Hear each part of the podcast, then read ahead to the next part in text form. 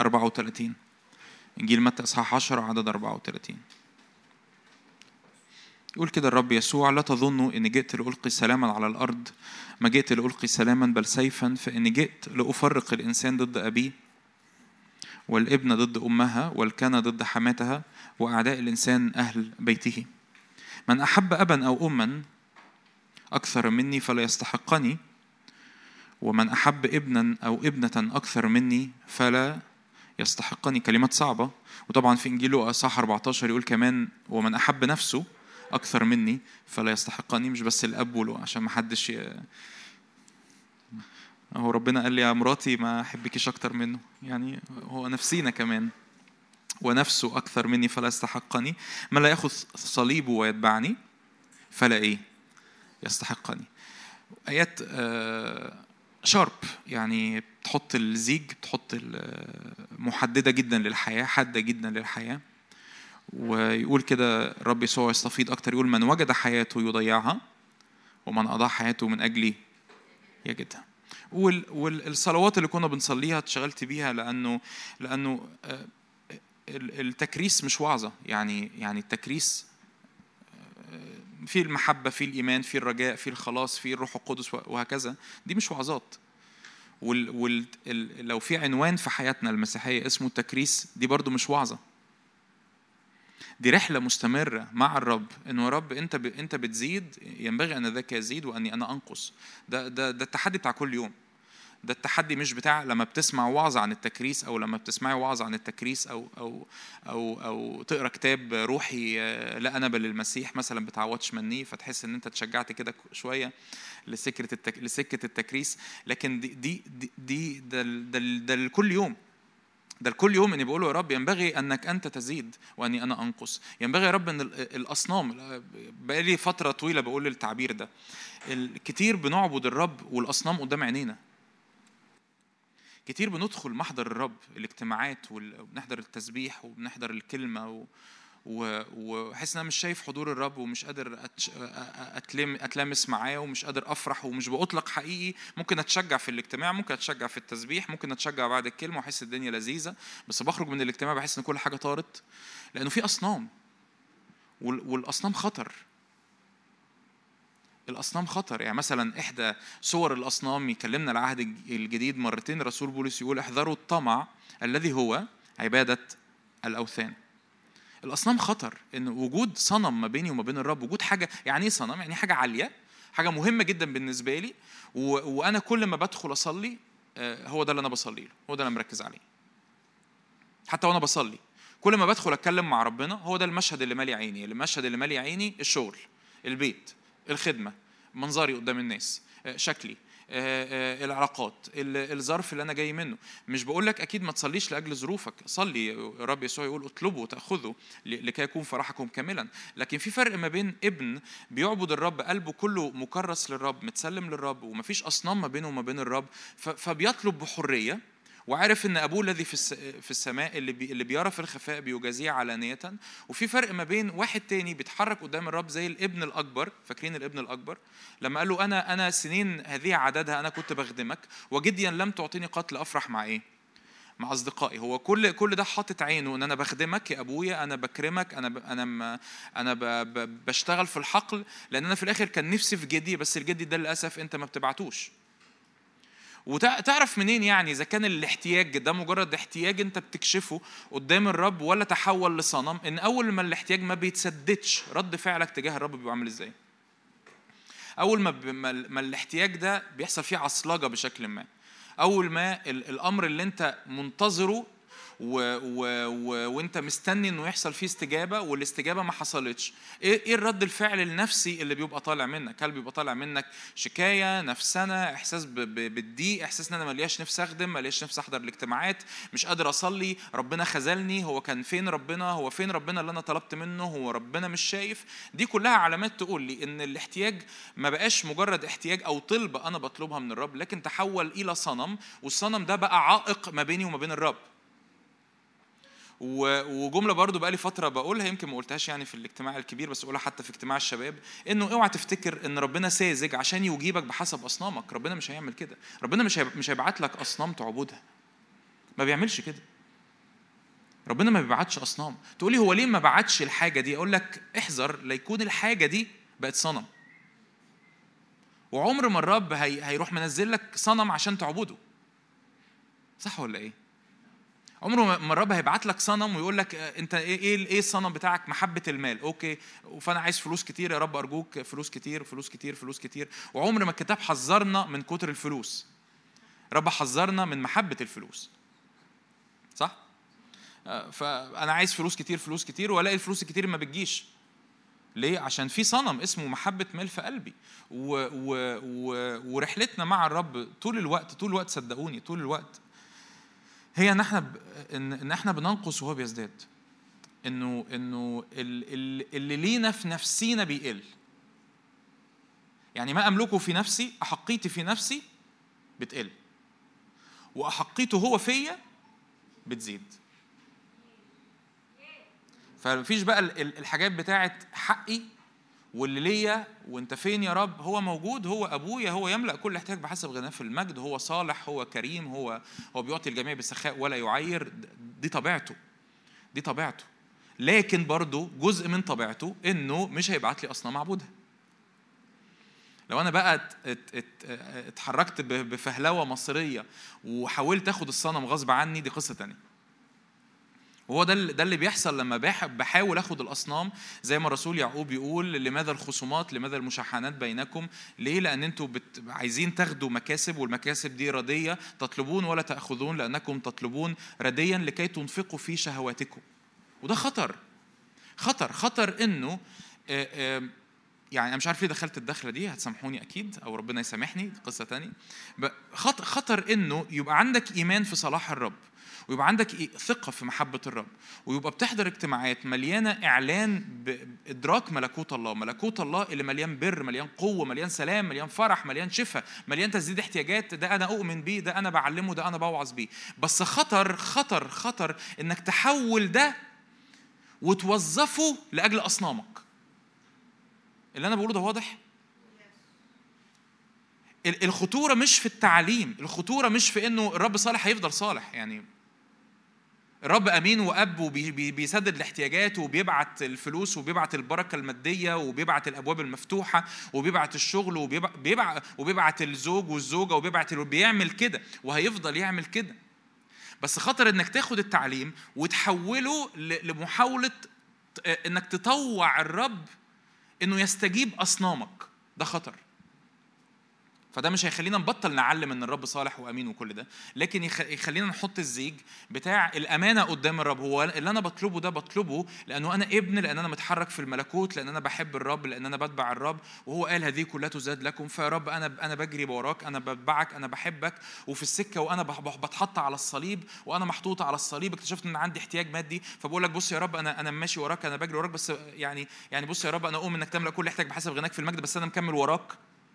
فاهمين أقصد إيه؟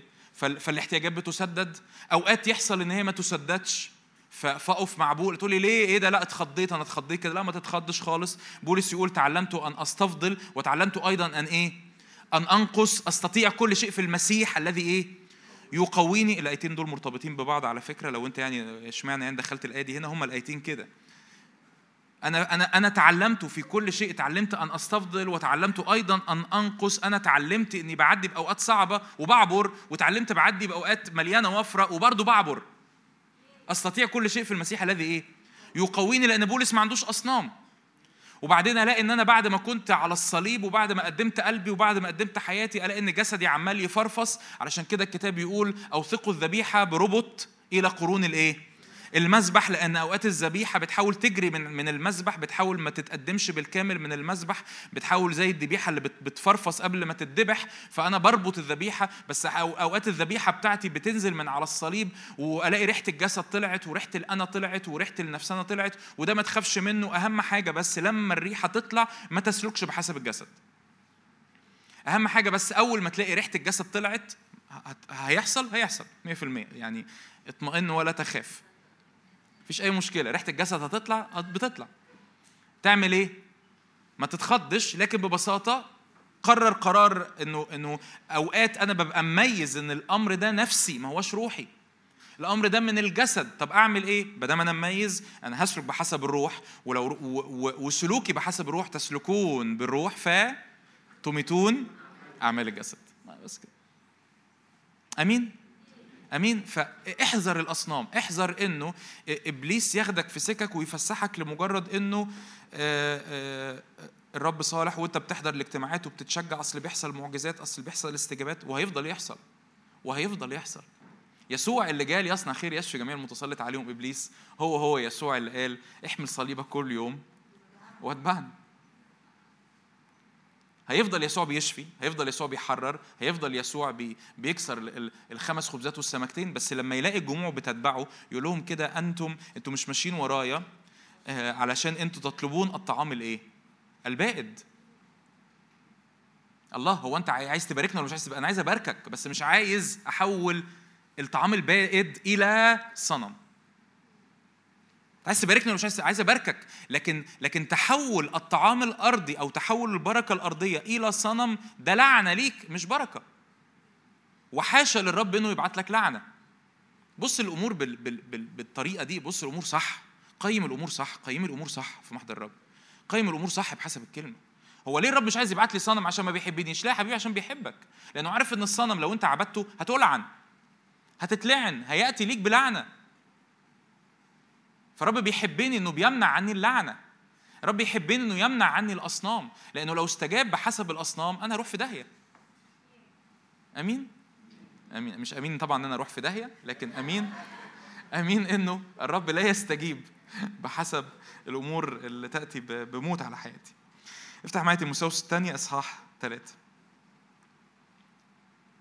هقرأ شاهد كده وأقول لك هنتكلم في النهارده لأنه في تعبير بيتردد في, في ذهني كده من امبارح.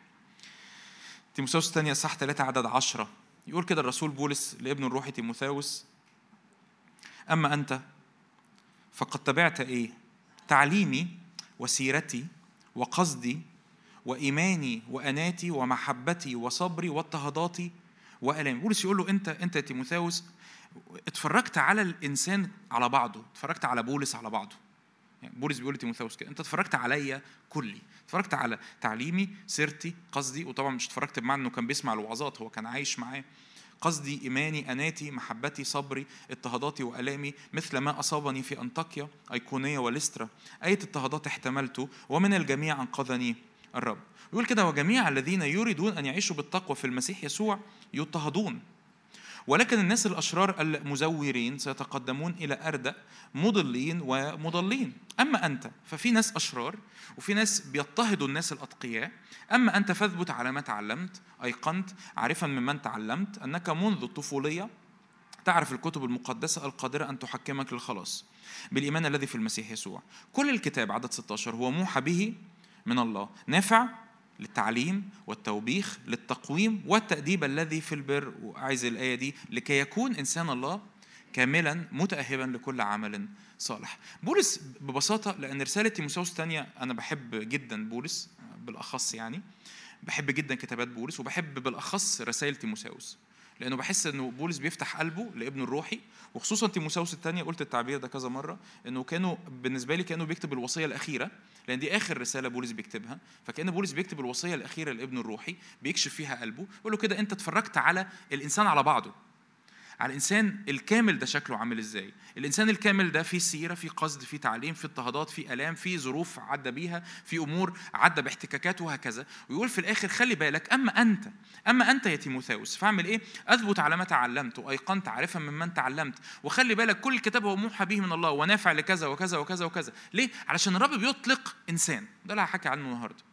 لو أنت يعني متابع شوية الخدمة الأربع اللي فات اللي هو اللي فات ده على طول كان دكتور نادر بيحكي عن التثبيت اللي بيحصل في حياتنا الروحية الداخلية وإزاي ده بيطلق ثمر في حياتنا العملية. لو تابعت السبت اللي هو كان قبل مؤتمر أنطاكيا على طول كان دكتور نادر بيتكلم عن دانيال دانيال اللي بيقف في بابل ودانيال بسبب المساحة اللي الرب واخدها في دانيال. دانيال ده كان منير لدرجة إنه الأمم ميزوا النور اللي في حياة دانيال وأعتقد إن اللي جوايا هيكمل ما كانش مقصود يعني بس أعتقد إن اللي جوايا هيكمل على المعنيين اللي دكتور نادر شاركهم الأربع والسبت اللي قبل المؤتمر. إنه ببساطة الرب بيصنع إنسان متكامل. ده ده اللي هشارك عنه النهارده بكذا معنى يعني. القصة القصة عند الرب مش إن الرب بيعمل خادم أو بيعمل واحد بيعرف يوعظ أو واحد بيعرف يكرز أو واحد بيعرف يصلي عينين ويخف وإن كان كل ده كويس. بس الرب الرب في الأساس هو بيعمل حاجة اسمها خليقة جديدة. إنسان إيه؟ كامل. الإنسان الكامل ده ده متأهب مستعد لكل عمل إيه؟ صالح. رسالة تيتوس صح اتنين يقول كده الرسول بولس لأن الرب بيخصص لنفسه شعبا خاصا غيورا في أعمال حسنة. إن في في الخليقة دي الخليقة دي اللي بتعرف تعيش مع الرب وبيطلع منها تلقائي. نحن عمله مخلوقين في المسيح يسوع لأعمال إيه؟ يعني إيه صالحة؟ صالحة يعني good يعني كويسة. إحنا مخلوقين لأعمال صالحة. وما يقصدش بالأعمال الصالحة إن أنا بخدم. مش ده المقصود بأعمال صالحة. في رسالة تيتوس مثلا كمثال تيتوس يقول بولس يقتبس عن عن عن الشاعر, الشاعر الكريتي يقول ال ال ال ال الكريتيون بطون بطالة وحوش رديه ومش عارف إيه ويقول أنت وصيهم إنهم يعملوا يعيشوا بطريقة مختلفة يطلعوا أعمال صالحة. ويقول الأعمال الصالحة اللي المؤمنين بيعيشوها الأعمال الصالحة دي هي اللي بتغير المجتمع اللي هم عايشين فيه اللي هو اسمه كريت. هل إحنا عندنا تحديات في المجتمع بتاعنا؟ 100% والتحديات دي مش بنقابلها بس في الاجتماعات التحديات دي بتقابلها في الشارع التحديات دي بتقابلها مع سواق التوك توك اللي انت بتركب معاه التحديات دي بتقابلها مع سواق الميكروباص التحديات دي بتقابلها مع زميلك في الشغل مع زميلتك في الشغل مع جارتك مع جارك. القصة هنا ما هياش الخدمة القصة إنه إنسان إنسان على بعضه مليان صلاح. عارفين الآية اللي في روميا يقول روميا 14 أو 15 يقول كده أنا تيقنت أيضا من جهتكم أنكم مشحونون إيه؟ صلاحا.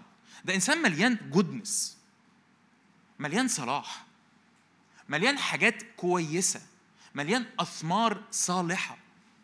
مش لما بيوعظ مش لما بيخدم مش لما بيطلع على المنبر مش مش لما بنحطه تحت ال spotlight لكن ده إنسان في حالة اسمها حالة كمال. إنسان الله إيه؟ كاملا. والرب يسوع يقول تعبير غريب جدا. كونوا كاملين كما أن أباكم أيضا الذي في السماوات هو إيه؟ يعني إيه كامل؟ كامل مش يعني perfect ما بيغلطش. كامل معناه إنه مكتمل. إن كل حاجة فيه شغالة صح وشغالة مع بعض. ده معنى كلمة كامل. ان هارموني في تناغم. ده الإنسان الكامل. لأنه الإنسان غير الكامل أو مش هقول يعني الكلمة السلبيه ناقص مش هقول ناقص بس إنسان غير الكامل الإنسان ده شكله عامل إزاي؟ روحه في اتجاه بتحب الرب بس جسده مليان شهوة ومليان ضعفات ومليان حاجات مش قادر يتحكم فيها ونفسيته مليانة اقتحام ومليانة كذب ومليانة التواء ومليانة ومليانة ومليانة. وده بتعبير الرب يسوع ده البيت المنقسم على ذاته والبيت المنقسم على ذاته لا يثبت. لكن بحسب الرب يسوع يقول لا كونوا إيه؟ كملين وحده واحدة متكملين روحك مع نفسك مع جسدك بتشتغلوا مع بعض بتعلنوا مجد الله الآب مليانين صلاح فبتعكسوا هذا الصلاح. ده اللي بولس بيقوله. الحقيقة بقى والغريب اللي, ممكن تكون ما خدش بالك منه قبل كده. بص معايا لنفس الإصحاح في عدد واحد. فلو سألتك سؤال هو الرب بيعمل إيه؟ وأنا بقى مش بتكلم بصيغة نبوية لكن بتكلم لأنه هي دي فعلا الكلمة النبوية دي الكلمة النبوية. فأنا بتكلم على حق الحق ده ثابت على على مر العصور. هو الرب بيعمل إيه؟ الرب بيعمل إنسان كامل. طب أنا هسألك سؤال عكسي. طب هو إبليس بيعمل إيه في الأزمنة الأخيرة؟ بص بص الآيات ممكن تكون ما خدتش بالك من المقارنة دي قبل كده. تيموساوس الثانية اصحاح ثلاثة عدد واحد. لكن اعلم أنه في الأيام الأخيرة ستأتي إيه؟ هتقولي آه بمقاصد ابليس انه يعمل أزمنة صعبة. ليه؟ لأن إيه؟ الناس. مقاصد العدو في الأزمنة الأخيرة إنه يشوه الإنسان.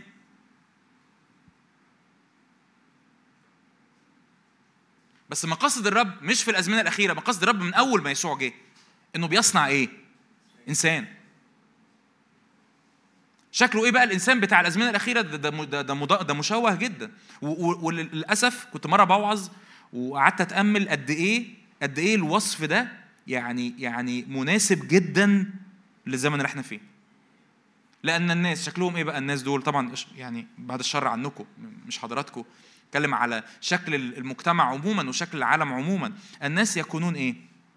محبين لأنفسهم محبين للمال متعظمين مستكبرين مجدفين غير بص تخيل معايا غير طاعين لوالديهم. وفي يوم من الأيام سألت الرب انت ليه يا رب مدخل غير طاعين لوالديهم في ال في ال في الليستة دي؟ دول لا يخضعون لنظام الخلق. لا يخضعون للنظام الإلهي غير طاعين لوالديهم ما بيخضعوش لسلطة ما بيخضعوش لكبير ما بيسمعوش كلام حد. رافضين الترتيب الإلهي في الأمور. رافضين إنه في سلطة إنه في سيادة إنه في أب إن في أم إن في كذا في عارفين مثلا زي رمز الأنبياء الكذبة في اللي اتقالوا في رسالة يهوذا واتقالوا في بطرس الثانية صح اثنين يقول جسورون وبيتجسروا على الرياسة. يعني إيه بيتجسروا على الرياسة؟ يعني بيقولوا كلام كبير على الفاضي طول الوقت وما لهمش كبير. ده إيه؟ ده, ده ده شكل الإنسان اللي مين بيصنعه؟ إبليس. في الأزمنة الأخيرة. ده هو ده شكله. غير طاعين لوالدين غير شاكرين. ما متذمرين طول الوقت. دانسين يعني غير طاهرين. لا يسلكوا في قداسة. بلا حنو. ما عندهمش حنية تجاه بعضهم البعض. بلا رضا. ما غير متسامحين. ما بيتسامحوش مع بعضهم البعض. ثالبين طول الوقت بيتكلموا على بعض. عديم النزاهة ما عندهمش عديم النزاهة يعني بلا تحكم في نفس بلا ضبط نفس. عديم يعني أي حاجة أنت عايزها بتاخدها أي حاجة أنت عايزها متاحة. أنا حد حد حد حد شايف معايا قد إيه الآيات دي بتوصف الإنسان اللي إحنا اللي العالم بيحاول يشكله في الزمن ده؟ تخيل بولس أو روح قدس كتب الكلمات دي من 2000 سنة. وتخيل كم الدقة اللي الرسول بولس بيوصف بيها. العدو عايز يعمل إنسان. الإنسان ده شكله عامل إزاي؟ مشوه جدا جدا جدا جدا. وأوعى يكون يعني في اسم يسوع تصلي كده معايا إنه في اسم يسوع يا رب لو في ريحة أي حاجة من ده فيا أنا عايز أخلص منها. لا دي خطة مين؟ إبليس. ده خطة العدو في الأزمنة الأخيرة. إنه في إنسان إنسان آه، آه، صعب جدا. الأزمنة الأخيرة تأتي أزمنة صعبة. ليه تأتي أزمنة صعبة؟ لأن الإيه؟ الناس. يقول آه، شرسين. عنف غير محبين للصلاح. ما بنحبش حاجة الحاجات الكويسة. إحنا بناخد الحاجة الكويسة ونقول عليها وحشة والحاجة الوحشة بنحاول نعمل لها قوانين ونحاول نعمل لها نظم علشان نقول قد إيه دي جميلة. خائنين ما تقدرش تثق فيهم. مقتحمين يعني تيجي في الإنجليش ريكلس يعني يعني ما ما بيحترموش ال ال ال الأمور وبيقتحموا وبي متصلفين مليان كبرياء محبين. على فكرة دي مش للذات دي للذات. محبين للإيه؟ للذات. مليانين محبة للذات. مالين إيه إيه اللي مالي دماغهم؟ اللذة. واللذة طبعا إحنا أكتر زمن في اللذة بتحصل إمتى؟ دلوقتي. يعني أسهل زمن اللذة بتحصل فيه دلوقتي. ما أعتقدش كان في زمن قبل قبل ما يفتحوا مثلا ال fast food أو الأكل السريع النهارده كمان آه، أنت fast food وكمان بتدخل بالعربية وأنا برضو بعمل كده أوقات فسامحوني تدخل بالعربية عشان أنت ما بتبذلش أي مجهود. فلو الأكل ده حاجة عادية إنك تشتريها بلا مجهود لكن الجنس بقى بلا مجهود الاستمتاع بقى بلا مجهود آه، فلوس بقت بلا مجهود الوعد بالغنى بقى بلا مجهود. أوقات ناس تيجي تصلي معايا يعني يمكن تكون الكلمة دي لحد هنا جت كده في سياق الحديث أوقات ناس تتكلم معايا تصلي معايا لأجل مشاريع والمشاريع دي مليانة ربح سريع. أنتوا عارفين إنه في آية أنا مش فاكر فين بس في آية في سفر الأمثال بتتكلم عن خطورة الربح السريع. احذر دي طرق العالم. دي مش طرق الرب. يقول كده دول محبين للإيه؟ للذات دون محبة لله. أهم حاجة بالنسبة لهم البليجرز إن أنا أحقق اللذة بتاعتي وما اجريش ورا محبة الرب. ده طبعا مش مش عايز أملاك أكتر من كده بالصورة دي لأن هي صورة قبيحة بس عايزين نتخلص منها خالص عايزين ننزعها عننا. لكن ليه بقول لك ليه قريت لك الآية دي؟ طبعا بعدين بعدين يقول لهم صوره التقوى ولكن ينكرون إيه؟ قوة. ليه ليه قريت لك الآية دي؟ لأن ببساطة قصة إن الرب بيعمل إنسان دي مش مش حاجة يعني يعني إيه؟ مش حاجة نستهين بيها. دي مش حاجة نحس إن آه ده ده موضوع يعني ده ده موضوع كده topic كده light يعني حاجة لطيفة كده لذيذة. اهي وعظة والسلام. لا.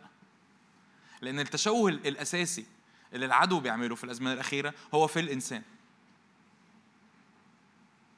وأي حاجة بقى من دول معدية فيك بأي شكل من الأشكال. آه، ثالبين بيتكلموا متعظمين في كبرياء متصلفين ما بيحبش يسمع كلام حد آه، غير طاعين للوالدين ما ما بيخضعش لحد آه، مقتحم اي ايا كان أي حاجة حتى مش حاجات كبيرة هي مش حاجات ضخمة مش حاجة مش زو مالش زوناه مثلا. تخيل؟ ليه؟ لأنه القصة ما بقتش في الزنا الفعل الجسدي القصة بقت في القلب اللي بيحب اللذة اللي بيجري ورا أنا عايز أنبسط دلوقتي. أنا ما, ما, عنديش حاجة اسمها إن ينفع أأجل انبساطي. أنا لازم أنبسط دلوقتي ولازم الحاجة اللي أنا عايزها تحصل دلوقتي. ما تقوليش أصبر. يعني إيه أصبر في الصلاة؟ ما, ما تقوليش أصبر. يعني إيه يعني إيه يعني إيه الرب بيتأنى وأنا اتأنى مع الرب؟ ويعني إيه نستنى مع بعض ونمشي سكة؟ ما تقوليش الكلام ده. أنا عايز أنبسط دلوقتي. وأوقات ده برضو عملنا له انعكاس حتى في الاجتماعات حتى في الخدمة حتى في الصلاة حتى في أوقات العبادة. أنا عايز أختبر الرب بيقوله ده إمتى؟ دلوقتي ما فيش حاجة اسمها استنى ومفيش حاجة اسمها صلي ومفيش حاجة اسمها احفر سكة قدام الرب. أنا عايز أختبر ده دلوقتي. وده الرسول بولس يقوله في كلوسي واحد 27 لما بيتكلم عن السر السر المكتوم منذ الدهور. إيه السر المكتوم منذ الدهور؟ المسيح فيكم إيه؟ رجاء الإيه؟ المجد. لكن يقول كده ده السر ده ننادي به منذرين كل إنسان معلمين كل إنسان بكل حكمة لكي نحضر كل إنسان كاملا في المسيح يسوع. يعني أنا أنا فأنا بسأل الرسول بولس أنت كنت بتخدم ليه؟ أهو الإجابة هي قدامك. لكي نحضر كل إنسان يا جماعة أوعى الهدف ده يروح من عينيك. نحضر اجتماعات مشجعة ومليانة قوة ومليانة كلمة نبوية ومليانة إعلان و ومش عارف إيه بس أوعى الهدف ده يروح من عينيك. هو كل ده كل ده علشان إيه في الآخر؟ عشان يكون كل إنسان إيه؟ كاملا. لو الهدف راح من عينيك هتبقى يعني عندهم الأمريكان عندهم تعبير كده يعني كأنه إنجاز التعبير هت هتاخد شهادة كبيرة في الحاجات التافهة. هتبقى متخصص في الحاجات التافهة والحاجات المهمة ما بتفهمش فيها حاجة. فأنت متخصص صوت عالي في التسبيح. هل أنا ضد الصوت العالي في التسبيح؟ لا أكيد شفتوني قبل كده بسبح إزاي. فأنا مش ضد الصوت العالي في التسبيح. لكن أوعى تكون متخصص الصوت العالي في التسبيح ومش منشن على إنك تكون إنسان إيه؟ كامل. لو صوتك عالي في التسبيح علشان إيه؟ تكون إنسان كامل. لو بتصلي بألسنة عشان تكون إيه في الآخر؟ إنسان كامل. لو بتطلب معجزتك من الرب عشان تكون إيه في الآخر؟ إنسان. ده الهدف. لك إحنا بننادي بالسر. المسيح فيه رجاء المجد. هللويا. يعني إيه؟ يعني إنسان كامل. يعني الإنسان يسوع المسيح اللي تجسد اللي, اللي, اللي صار جسدا اللي كان مليان كمال اللي كان مليان روعة اللي كان مليان صلاح اللي كان مليان بر اللي كان مليان طهارة واللي كان برضه مليان آيات وعجائب وشفاء وحرية وكان مليان نور. يقول كده الرسول بولس كنتم قبلا ظلمة أما الآن فنور في الرب. طب يا رب إيه القصة؟ أن نحضر كل إنسان كاملا في المسيح يسوع. ده الهدف. إن كل إنسان يكون كامل. اوعى أرجوك أرجوك أنا بترجاك من كل قلبي. اوعى الهدف ده يروح من عينيك. احذري إن الهدف ده يروح من عينيك ابقى أبقى بعمل كل حاجة وكل حاجة بالنسبة لي مهمة وخطيرة وبتجاهل ال ال ال الحاجة الأساسية اللي الرب عايز يصنعها في حياتي اني اكون إنسان كامل. إيه بقى التعبير اللي عمال يتردد جوايا من امبارح؟ هو تعبير مشهور نفتح مع بعض مزمور واحد نتحرك فيه كده مع بعض. إيه اللي الرب إزاي أكون إنسان كامل؟ أنا بتردد جوايا كده الجملة المشهورة طوبى للرجل. طوبى للإيه؟ للرجل. فهنبص كده كم مرة جت في المزامير وكم مرة جت في في في حتت مختلفة في الكتاب المقدس طوبى للرجل. ونشوف الرجل يعني إيه طوبى؟ طوبى يعني مبارك أو يا بخته أو هنيئا لي أو يعني هذا الرجل يكون مزدهرا. ليها كذا معنى، يعني إيه مزدهر برضه؟ يعني يعني إيه ازدهار؟ إنجيل الرفاهية إنجيل الازدهار ال prosperity gospel يعني إيه ازدهار؟ عارفين يعني إيه ازدهار؟ ازدهار مش يعني حضرتك تبقى معاك فلوس كتير. ازدهار ببساطة يعني حضرتك تبقى شجرة مغروسة على مياه تعطي ثمر. ده معنى كلمة ازدهار. حد هنا عايز يبقى مزدهر؟ أنا عايز أنا أول واحد عايز أبقى مزدهر. ازدهار مش معناه إن أنا يبقى معايا فلوس كتير. ازدهار معناه إن أنا شجرة. الشجرة دي مطلعة مليانة ورق بتاخد كل المية وبتاخد كل الغذاء وبتاخد كل الطاقة بتاعت الشمس وبتطلع ثمر وأي حد يجي يستظل تحت هذه الشجرة. هو ده الإنسان المزدهر. ببساطة. هو ده الإنسان المزدهر. يوسف كان مزدهر في السجن. ما كانش معاه فلوس. كان عبد. يوسف كان مزدهر في بيت فوطيفار ملهاش علاقة بالفلوس. أمين؟ أمين. طوبى للرجل. أول حاجة طوبى للرجل مزمور واحد واحد. طوبى للرجل الذي لم يسلك في مشورة الأشرار في طريق الخطاة لم يقف في مجلس المستهزئين لم يجلس لكن في ناموس الرب مسرته وفي ناموسه يلهج نهارا وليلا. فيكون مزدهر. هللويا. فيكون. فيكون كشجرة مغروسة عند مجاري المياه التي تعطي ثمرها في أوانه ورقها لا يذبل وكل ما يصنعه ينجح. دكتور نادر كان بيحكي الاربع اللي فات عن السكة الشخصية و... و... ودي معجزة يعني كم حد يحب هنا. تعال نصلي الوقت اللي جاي إن كل ما تصنعه ينجح. مين هي مين هيجي معاك اجتماع الصلاة ده؟ هو قال لك أهو إزاي؟ أنا خ... اوعى يعني يعني أنا ضحكت عليك ده مش اجتماع صلاة. إزاي كل ما تصنعه ينجح؟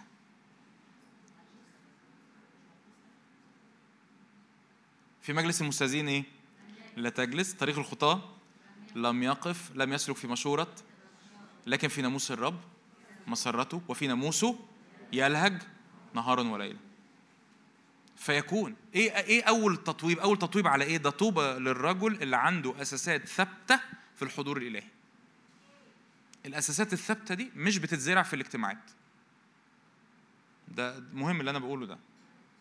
لو حد كان سامع الأربع اللي فات يرجع يسمع كمان الأربع اللي فات لأنه هي كل ده ماشي في نفس اللاين الثبات في الحضور الإلهي مش بيحصل في الاجتماعات. هل الاجتماعات بتخدم اللي بيحصل في حياتي؟ 100% ده مهم. يقول الكتاب كده لا لا تهملون اجتماعكم معا غير تاركين اجتماعكم فاحنا بنجتمع معا. ده مهم. ليه مهم؟ لأن في مسحة جماعية لأن في حضور إلهي لأن أنا بتنقل نقلات أنا ما أعرفش أتنقلها لوحدي. بس بعد ما اتنقلت النقلة اللي أنا ما عرفتش أتنقلها لوحدي لازم آخد النقلة دي وأثبتها في الأرض بتاعتي. التثبيت في الأرض بتاعتي ده بيحصل في الخلوة الشخصية في القعدة ما بيني وما بين الرب. السكة الشخصية المسير الشخصي. من غير المسير الشخصي أنا التطويب لا يسري علي. فده رجل لم يسلك في مشورة الأشرار. في طريق الخطاة لم يقف. في مجلس المستهزئين لم يجلس. إيه ده يعني عم أعمل إيه يعني؟ ما الخطاة سبتهم والأشرار ما عدتش معاهم والمستهزئين مش عارف أقعد معاهم. طب أعمل إيه؟ آه هتلاقي وقت عندك فاضي. أنا بتكلم بجد. يعني كتير لما بوعظ يعني ببص على الحتة دي مع شباب انت أنت المستهزئين زبتهم والأشرار ما بقتش تقعد معاهم وال... وقتك فضي. طب هعمل إيه بقى؟ في ناموس الرب إيه؟ مسرتك. وفي ناموسه تلهج إيه؟ نهارا وليلا. فتكون فالنتيجة تكون إنسان مزدهر تكون شجرة مغروسة عند مجاري المياه عمالة تشرب من المية عمالة تاخد من الغذاء عمالة تاخد من النور الإلهي اللي جاي عليها تعطي ثمرك في أوانه ورقك لا يذبل وتحصل المعجزة. دي معجزة. أنا بموت في المعجزة أنا بحبها. أنا بحب الح... حد هنا بيحب يدخل حاجة وتفشل؟ تحب تعمل أي حاجة؟ تعمل ان شاء الله حتى تقلب الطين. ويتحرقوا. بتتضايق تحس في حاجة غلط. كل ما تصنعه ينجح يا يا رب يا يا رب أنا عايز المعجزة دي. أنا عايز المعجزة دي. أنا عايز المعجزة دي. وريني الطريق وريني الطريق وريني الطريق. أهو الطريق. ملحوظة ثانية في مزمور واحد إن إن هو المزامير ده السفر اللي فيه إيه؟ المزامير. يعني سؤال سؤال ساذج جدا. السفر اللي مليان ترانيم السفر اللي مليان عبادة. إيه المدخل الصحيح بتاعك للعبادة؟ ناموس الرب تلهج نهارا وليلا. تقول أنا بحب قوي الترانيم بس ما بحبش الكلمة. أقول لك في حاجة غلط. ليه؟ لأن أول مزمور في السفر بتاع الترانيم بيتكلم عن اللهج في ناموس الرب. أصل اللي كتبوا المزامير دول كانوا بيلهجوا في ناموس الرب.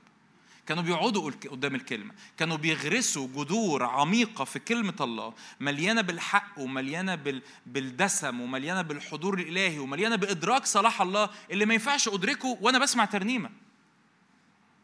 لأن الإدراك ما بيحصلش وأنا بسمع ترنيمة أو وأنا برنم ترنيمة هل ممكن يحصل إعلان؟ ممكن يحصل إعلان. بس إن الإعلان ده يبقى بتاعي أنا يبقى شخصي. يتحول داود إنجاز التعبير يعني من إنه واحد بيسمع ترانيم لواحد بيكتب ترانيم ده حصل لأنه في ناموس الرب يلهج نهارا وإيه؟ وليلا. طبعا دي, دي, دي مش الوعظة دي مش للناس اللي هيكتبوا ترانيم بس. لكن عشان العبادة تبقى شخصية تبقى بتاعتك. تبقى بلغتك تبقى العبادة سلسة تبقى العبادة مليانة قوة. لازم لازم لازم لازم في ناموس الرب تلهج نهارا وليلا. وفي ناموس الرب يكون مسيرتك فتكون كشجرة مغروسة. افتح لك مزمور كمان 112 بيتكلم عن نفس المعنى. مزمور 112 إيه اول معنى؟ ده طوبى للرجل اللي عنده اساسات عميقة في العلاقة الشخصية مع الرب. ما بينه وما بين الرب في الخفاء في أوضته في خلوته. ما بيسيبش ما, ما بيسيبش الخلوة ما بيسيبش القعدة قدام الرب. ما, ما بيسيبش الكلمة ما بيسيبش أوقات الصلاة ما بيسيبش أوقات العبادة الشخصية. ده في ناموس الرب مسرته. طب في هل معنى هلاقي الوقت منين؟ في حاجات هتسيبها. في حاجات مش هتعملها. حاجات فيها ما فيهاش أشرار وما فيهاش خطاة بس فيها مستهزئين مثلا يعني. هتسيبها هت... هت... هتنعزل عنها هتنفصل عنها. وتقول يا رب أنا في ناموسك الهج نهارا وليلا لأن في ناموس الرب مسرتي. مزمور 112 يا سلام يبتدي المزمور بإيه؟ هللويا. طوبى للرجل المتقي. رب آه ده اللي ماشي سكك شخصية في المخافة ما بينه وما بين الرب في الخفاء لأن التقوى عمر ما التقوى بتتقال على الحياة في العلن التقوى دايما بتتقال عن الحياة في الخفاء. ما ينفعش تقول كده آه جون وهو واقف على المنبر ده خادم تقي ما بخ ما تعرفش حاجة. التقوى دايما في الخفاء. طوبى للرجل الخائف المتقي الرب. المسرور جدا بإيه؟ يا مسرور. هل سؤال مسرور بوصايا معناه إن هي سهلة؟ أوقات مش بتبقى سهلة. مسرور بوصايا معناها إن هو دايما بيعرف يعملها مش شرط. بس أنا عارف إن لكل كمال رأيته حدا أما وصيتك ملهاش حدود فواسعة جدا. فأنا مسرور بوصية الرب. أنا أنا ممكن أكون بزني بس أنا مسرور بوصية الرب اللي بتقولي لا تزني. ليه؟ لأن عارف إن ده خيري. عارف إن دي بركتي. عارف إن دي قوتي. عارف إن ده شفائي. عارف إن ده استردادي. أنا ممكن أبقى بسمع كلمة من الرب إنه لا تكذب بس أنا بكذب بس أنا مسرور بالوصية اللي بتقول لي لا تكذب. أنا ممكن يكون بالنسبة لي الجمل اللي ابتديت بيها عن التكريس وعن حمل الصليب كل يوم دي جمل صعبة لكن أنا مسرور بيها. عارفين في مزمور 119 أعتقد يقول كده أنا سررت بالحق في الباطن. إنسانك الباطن إنسانك الروحي بيصر بالوصية. ده الطبيعي بتاعه ده التلقائي بتاعه. نفسيتك أوقات ممكن ما تتجاوبش مع هذا السرور لكن الطبيعي الانسان الروحي لما بيسمع الوصية بيبتهج بيفرح بايه إيه ده؟ يا يا لا تكذب لا تكذب. ال ال والإنسان الروحي عايز يخرج الوصية دي لنفسك. فعايز أقول لك إنه حتى لو الوصية ما أنتش عارف تعيشها بس على الأقل ابتدي الأول إنك تبقى مسرور بيها. ليه؟ لأنك لما تبقى مسرور بيها أنت بتعلن كده إنه يا رب هذه الوصية فيها صلاحي. فيها تغييري فيها إن أنا أكون إنسان كامل فيها بركتي فيها حياة. كلمة الرب هي دواء لكل الإيه؟ الجسد. أوقات الدواء ممكن يبقى طعمه وحش. لكن رحت للدكتور قال لي الدواء ده لو خدته لمدة أسبوعين هتبقى زي الفل. خدته أول يوم طعمه وحش تاني يوم طعمه وحش. الأسبوعين طعمه وحش بس أنا بعد ثلاث ربع يوم ابتديت أتحسن. أنا هبقى مسرور بالدواء. كون مسرور بوصايا الرب لأن الرب بيطوب الرجل المتقي الرب قال إيه؟ المسرور المسرور إيه؟ مش مش المسرور بوصايا المسرور إيه؟ جدا. يعني يا يا رب يا يا رب أنا أقعد قدام كلمتك وأشبع من الكلمة وأتعلم. ويا سلام يا رب لو جيت تشاور على حاجة محتاجة اتغير ويا سلام لو جيت تشاور على وصية معينة حتى لو كانت صعبة حتى لو مش عارف أعيشها. لكن أنت بتقول لي المسرور جدا بوصايا بص النتيجة الثمر بتاعه. نسله يكون قويا في الأرض. جيل المستقيمين يبارك. غنى رغد وغنى في بيته. وبر قائم. اوعى احذرك اوعى تحول الآيات لأصنام. أنا قلت التحذير ده في الأول. لكن رغد نتيجة طبيعية. رغد وغنى فين؟ في بيته. وبر قائم إلى الإيه؟ نور أشرق في الظلمة. المستقيمين هو حنان ورحيم وصديق. طبعا عايز بقى تكمل المزمور يعني تقعد تأمل فيه بقى براحتك. عدد سبعة مثلا. لا يخشى من خبر سوء.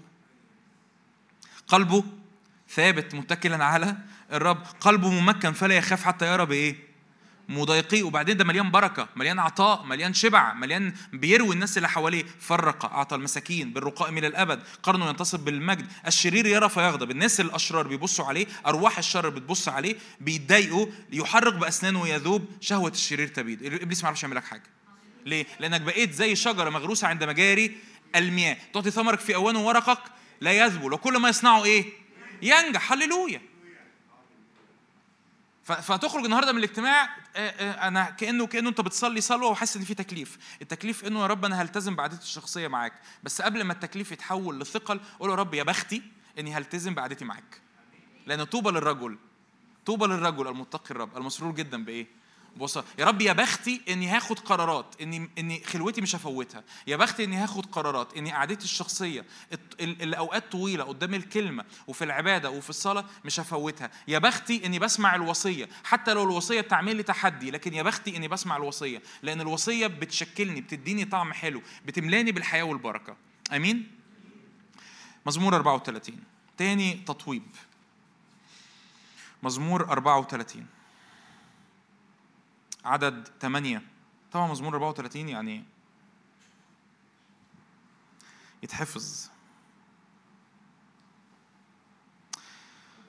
ذوقوا وانظروا ما أطيب الرب طوبى للرجل المتوكل عليه. آية كمان مزمور أربعين عدد أربعة. طوبى للرجل الذي جعل الرب متكله ولم يلتفت إلى الغطاريس والمنحرفين إلى الكذب. إيه التطويب الثاني التطويب الثاني على الرجل أو أو السيدة طبعا لأن أكيد فاهمين إن الرجل ما هياش الذكور فقط لكن الرجل أو الإنسان الكامل اللي الرب بيصنعه اللي بيوحد قلبه وبيتكل على الرب فقط ولا يتكل على الأصنام. مفيش أصنام في قلبه. طوبى للرجل اللي ما عندوش بلان بي طوبى للرجل اللي بيحط العالم أو الاقتصاد يقول لك كده ما ينفعش تحط البيض كله في سلة واحدة. ما ينفعش تحط كل استثماراتك أو كل فلوسك أو كل إمكانياتك أو كل تركيزك في حاجة واحدة. لازم أنا مش بتكلم دلوقتي ده ده يعني الاستثمار بقى مش بتكلم على الاستثمار ماليش دعوة ما بفهمش فيه. أنا بتكلم دلوقتي بقى على العلاقة مع الرب على الحياة العملية. لا أنت محتاج تحط البيض كله في سلة واحدة. الحياة كلها مع الرب. وما عندكش بلان بي ما عندكش لو الرب ما نجحش هبقى أشوف هبقى أرجع. عارفين اللي اللي يسيب آه، علاقات مفتحة ويسيب اتصالات مفتحة ويسيب خطوط مفتحة والأمور دي آه، مش بقول إن العلاقات غلط لكن بقول إن اتكالك على أمور إنه أنا عارف إنه يم ينفع يمكن أرجع لها يمكن فلان أحتاج له يمكن مش عارف إيه. وفي الآخر أنت بتحط في قلبك أصنام أصنام دي فيها اتكال على آلهة أخرى. حتى لو الآلهة الأخرى دول كانوا بني آدمين. فالكتاب بيقول طوبى للرجل المتوكل على الايه؟ على الرب. القلب ما عندوش أصنام تانية من العالم. من محبة المال من محبة العالم من شهوة الجسد من شهوة العيون من تعظم المعيشة. ده يا بخت الراجل اللي متكل على الايه؟ على الرب. افتح معايا آية كمان أرمية 17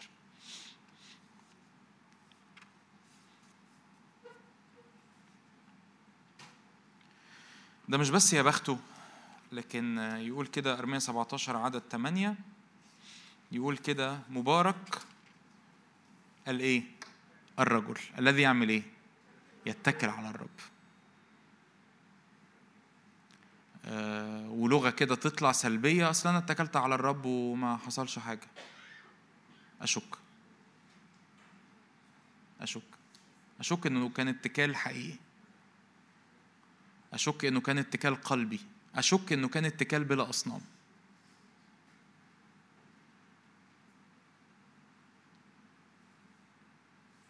هتقول لي أنت وجعتني؟ أقول لك لا أنا ما أقصدكش خالص. أنا أنا بقول الكلمة. مبارك الرجل الذي إيه؟ يتكل على الرب. وكان الرب إيه؟ متكل. مش مش مسنود على حاجة تانية.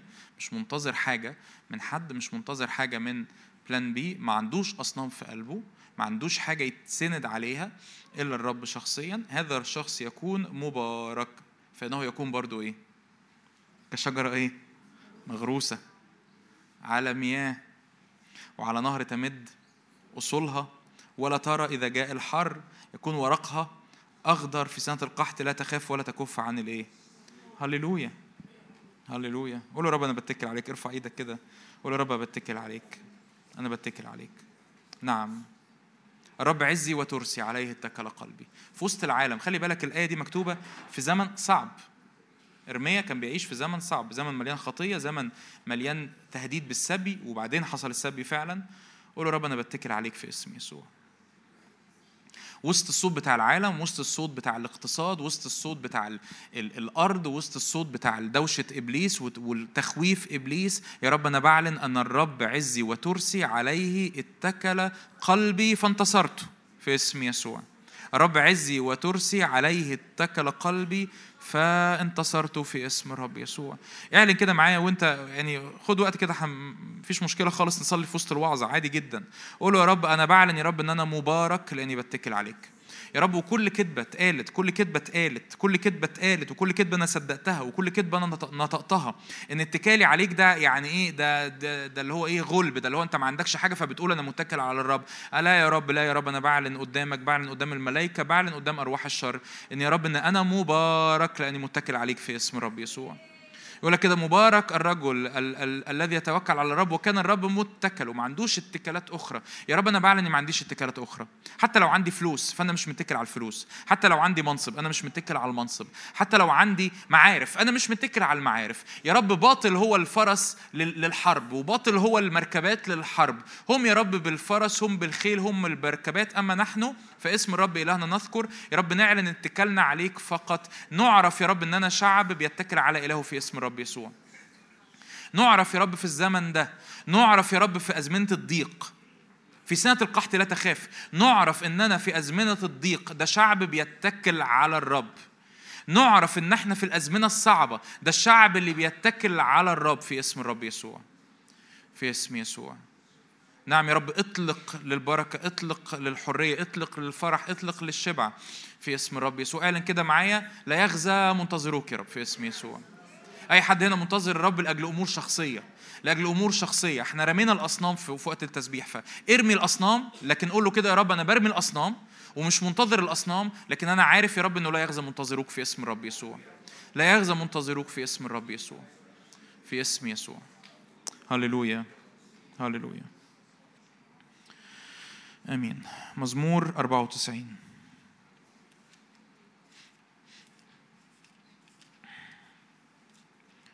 مزمور 94 عدد.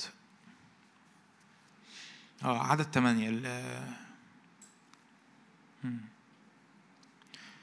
دي التطويبة الثالثة بس هقول لك التطويبة الثالثة عن إيه بعد ما نقرأ الآيات. مزمور 94 عدد 8 افهموا أيها البلداء في الشعب. يا جهلاء متى تعقلون؟ الغارس الأذن ألا يسمع؟ الصانع العين ألا يبصر؟ كاتب المزمور بيقول لناس فاكرين إن الرب مش واخد باله أو مؤمنين من الواضح؟ لأن هم من الشعب. لكن بيقولوا يعني ربنا مش واخد باله قوي أو مش مركز معانا قوي يقول كده المؤدب الأمم عدد عشرة المؤدب الأمم ألا يبكت؟ المؤدب الأمم ألا يبكت؟ رب وابطل مؤامرات. عارفين؟ ف- فرب يبطل مؤامرات الأمم. لكن ما بيبكتش ولاده في حاجة غلط. سامحني. يعني الرب يأدب الأمم وما يأدبش ولاده لا في حاجة غلط. رب يأدب هنشوف. طبعا الرب يأدب. أمال بيعمل إيه؟ المعلم الإنسان معرفة. الرب يعرف أفكار الإنسان أنها إيه؟ باطلة. ليه الرب بيؤدب؟ يعني إيه يؤدب؟ يعني يشكل. يعني إيه يؤدب. يعني إيه يشكل. يعني يقوم. يعني يقول إن في حاجة غلط. يقول لي توب. يقول لي تشكل.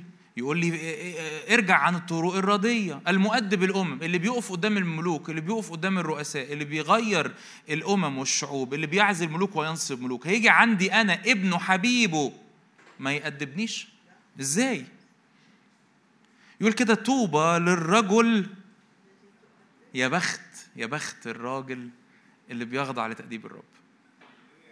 دي دي آه إحنا مش متعودين على كده. لا قول لي يا بخت الراجل اللي متكل على الرب أحبك. يا بخت الراجل اللي بيقرأ الكلمة يا ما في أعديها لك. لكن تقول لي طوبى للرجل الذي إيه؟ تؤد... آه آه وتعلمه من إيه؟ ليه؟ لتريحه. أصل ما هو التأديب ده عشان إيه؟ لتريحه من أيام الشر. ما هو ليه الرب بيؤدبني؟ أيوب 33 اقرأ. أيوب 33 رائع, رائع. في كم اصحاح كده في أيوب؟ أيوب 11 و22 و33 حكاية. ثلاث اصحاحات دول. أيوب 33 رائع. رائع. يقول لك الرب بيتكلم مرة واثنين في في حلم في في رؤى ليل والإنسان لا يلاحظ. طب الرب أنت بتتكلم ليه؟ يقول كده ليرجع الإنسان عن طرقه. أنت رايح في طريق رايح في داهية. ليه يا رب تأدبني؟ ليه يا رب تيجي بإيدك كده وت... وت... ليه يا رب الباب اللي أنا كنت عايزه ده تقفله؟ ليه البركة اللي أنا منتظرها ما جاتش؟ ليه يا رب تيجي توبخني في اجتماع أو توبخني وأنا بقرأ الكلمة؟ لأن أنا بحبك. لأن طوبى للرجل الذي إيه؟ تؤدبه يا إيه؟ يا رب يا بخت يا رب الراجل اللي انت بتتكلم في حياته عندك انبوت في حياته بتكلمه بتقوده بتشكله وهو بيسمع صوتك وبيسمع تشكيلك وبيسمع قيادتك. ولو انت يعني يعني لو انت اتخضيت من كلمة تأديب مش معناها إن الرب يأدبني فيجيب لي مرض ومش معناها إن الرب يأدب لي يأدبني فيجيب لي مصيبة. ما أنا بتكلمش عن كده ولا أؤمن بكده. لكن أؤمن ببساطة إن الرب يؤدب ويشكل بالكلمة بالحق بالقيادة.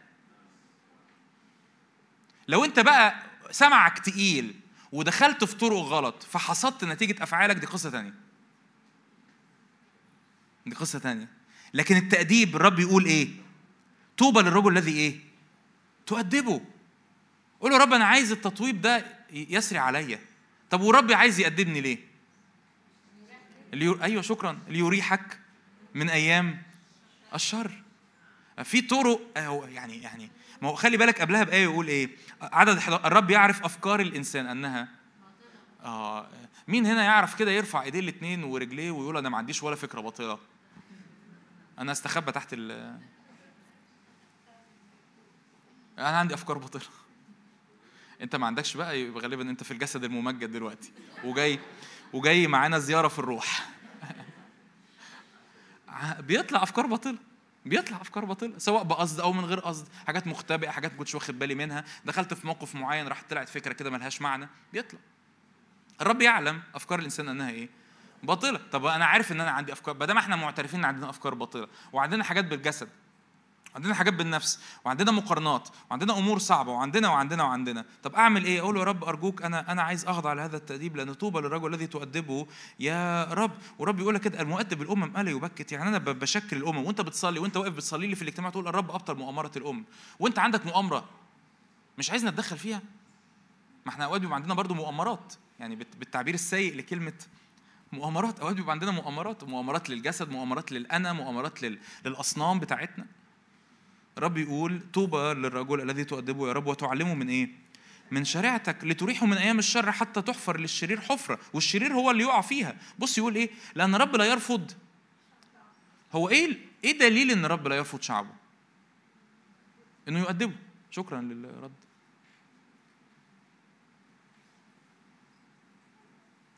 الابن اللي قاعد جوه البيت وبيسمع كلام أبوه أبوه بيأدبه. لكن لو الابن ده خرج عن طوع أبوه أبوه ما بيعرفش يقول له حاجة. ده بيرفض.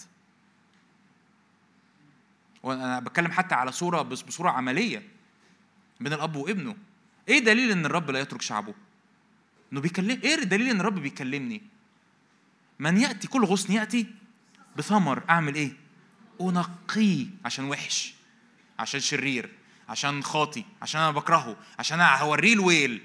عشان إزاي يغلط وازاي إزاي بعد ما يصبر بيتكبر. لا لا لا هو عارف كل ده. هو عارف إن أنا أول ما أجيب سمر هتكبر شوية هتنفخ شوية على إخواتي هتنفخ شوية على اللي حواليا وهقول أنا وهقول الذات وهقول لا لا بس هو عارف كل غصن يأتي بثمر بيعمل إيه؟ أنقيه علشان يعمل إيه؟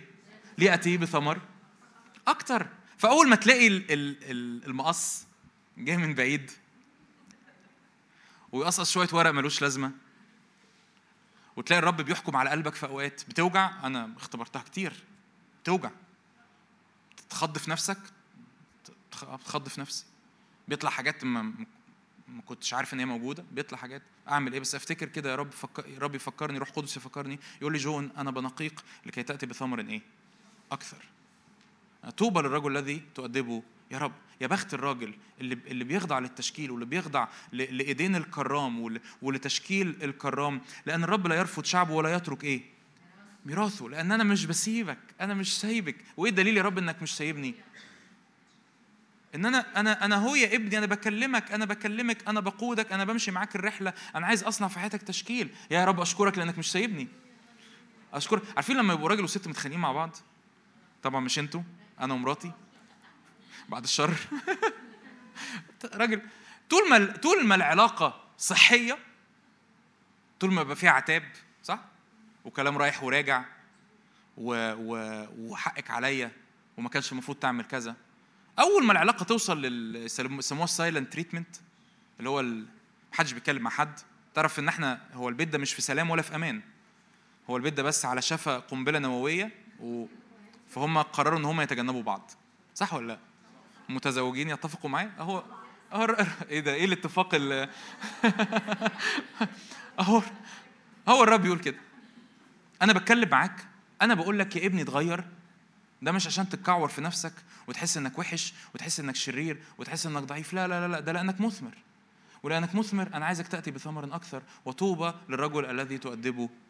يا رب فأول ما تلاقي ريحة التأديب جاي من بعيد إيدين الرب جاية تقول له رب أشكرك يا يا رب أشكرك أشكرك أشكرك لأن من الواضح إن كان في حاجات مختبئة و... وأنا ما كنتش شامم ريحتها لكن الروح القدس شام ريحتها.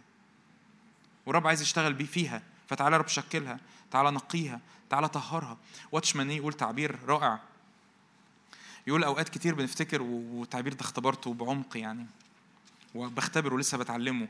يقول إنه اوعى تفتكر إن الرب لما بيحكم على حاجة معنى كده إنك لازم تروح تتعامل معاها. يقول إيه؟ يقول معنى إن الرب حكم على حاجة معنى كده إن الحاجة دي كانت في الظلمة وطلعت للنور. أول ما الحاجة أنت بتعترف بيها في النور تم التعامل معاها. ده حاجة مشجعة. يعني الرب يجي يقول لي مثلا جون في كبرياء. آه في كبرياء يا هعمل إيه؟ وكبرياء بقى نعمل له إيه؟ وأقعد اتمرمخ في التراب وبتاع. لا واتش يقول لك أنت مش محتاج تعمل أي حاجة من كده. ولذيذ جدا. يقول لك لأن أنت لو عملت كده معنى كده إنك لسه متكبر. يعني معنى لو أنت قعدت تتمرمخ في التراب معنى كده إن أنت لسه عايز تتعامل مع الكبرياء بالجسد. وما ينفعش تعمل مع الكبرياء بالجسد. طب أعمل إيه؟ ولا حاجة. يقول لك ببساطة مش الرب طلع حاجة كانت في الضلمة؟ آه. طلعها فين؟ في النور. إيه دوري؟ إني أعترف. نقول له يا رب أنا أنا أنا متفق معاك إن في كبرياء. اعترافي معناه إن الرب اتعامل معاه. هللويا شكرا اللي قال هللويا. دي حاجة مشجعة. لأن أوقات كتير بن بناخد بالنا من حاجات والرب بيشاور لنا على حاجات وبفتكر إن أنا محتاج أتعامل معاها. طب أتعامل معاها إزاي؟ أتعامل مع الكبرياء إزاي؟ ما هو كبرياء يعني أنا بعمل وإن أنا بثبت نفسي. فأنا فأنا فأنا يعني هشهد قدام إخواتي إن الحمد لله أنا خدت المركز الأول في التواضع. ما في في مشكلة. ف فالامور بتحكم ولما بيحكم عليها وأنا بعترف بحكم الرب وأنا بتفق مع حكم الرب الأمور بت بتتحسم. افتح معايا عبرانية 12 فطوبى للرجل الذي تؤدبه يا رب إحنا مش عايزين نخاف من التأديب للأسف. يعني شعبنا والتعليم في كنائس كتير ومش عارف إيه وصل لنا التأديب كأنه عصا الله القديرة التي تفشفش ال... طب ما أنا لو تفشفشت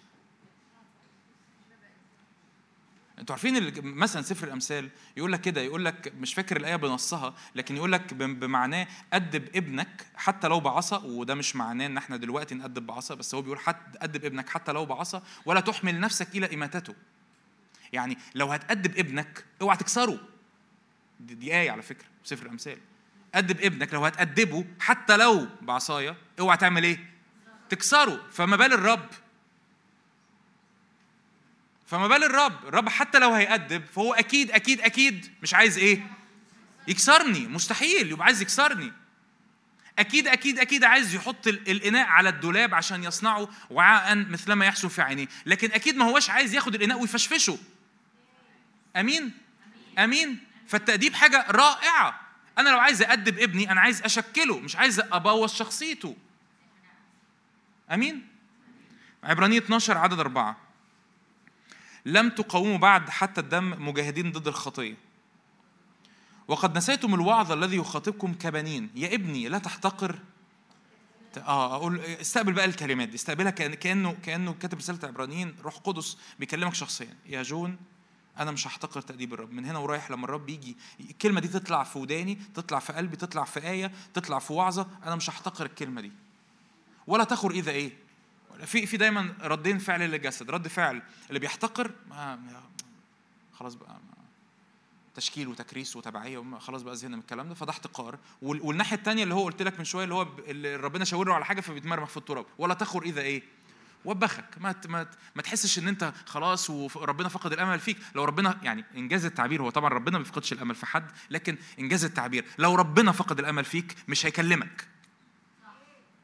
تمام؟ اتفقنا على الحتة دي؟ لو ربنا فقد الامل في الغصن هيقطعه. معنى انه بيشكله معنى كده إن الغصن لسه بيأتي بثمر ولسه الرب عايزه يأتي بثمر أكتر. أمين؟ فلا تخر إذا وبخك. ما تحسش إنك خلاص بقى وفقدت الأمل ومفيش أمل. لا لا خالص.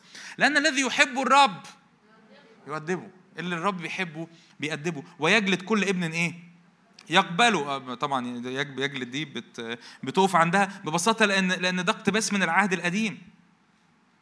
فما تتخضش من ال من ال من ال من ال ال الآية يجلد كل ابن آه ربنا هيجلدني. لا ربنا مش هيجلدك ربنا بيأدبك. ليه؟ لأنه الآية بتشرح بعد نفسها بعد كده. إن كنتم تحتملون التأديب يعاملكم الله كإيه؟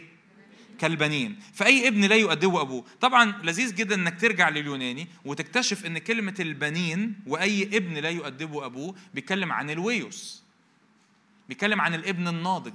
أي ابن ناضج لا يخضع للتأديب وبعديها علامة استفهام وده علامة تعجب.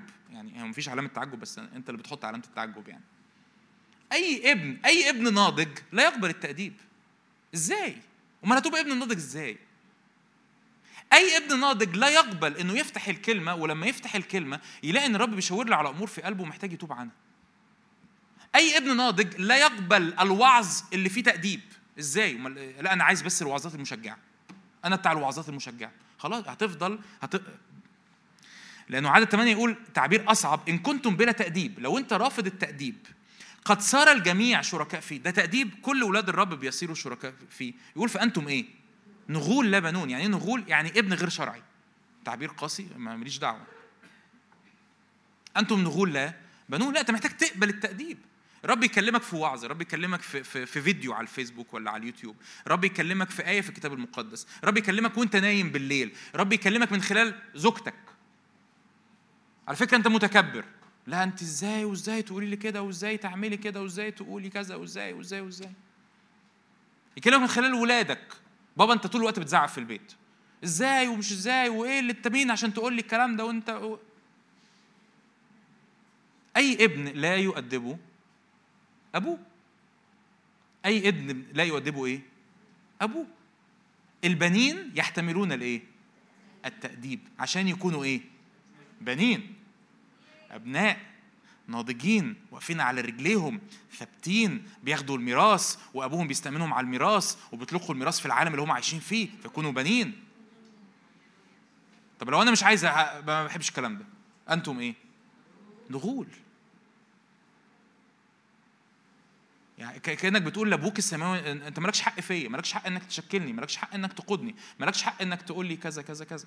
طوبى للرجل الذي تؤدبه يا رب. عايز يعني أو ناخد وقتنا عادي يعني. وراكوا حاجة؟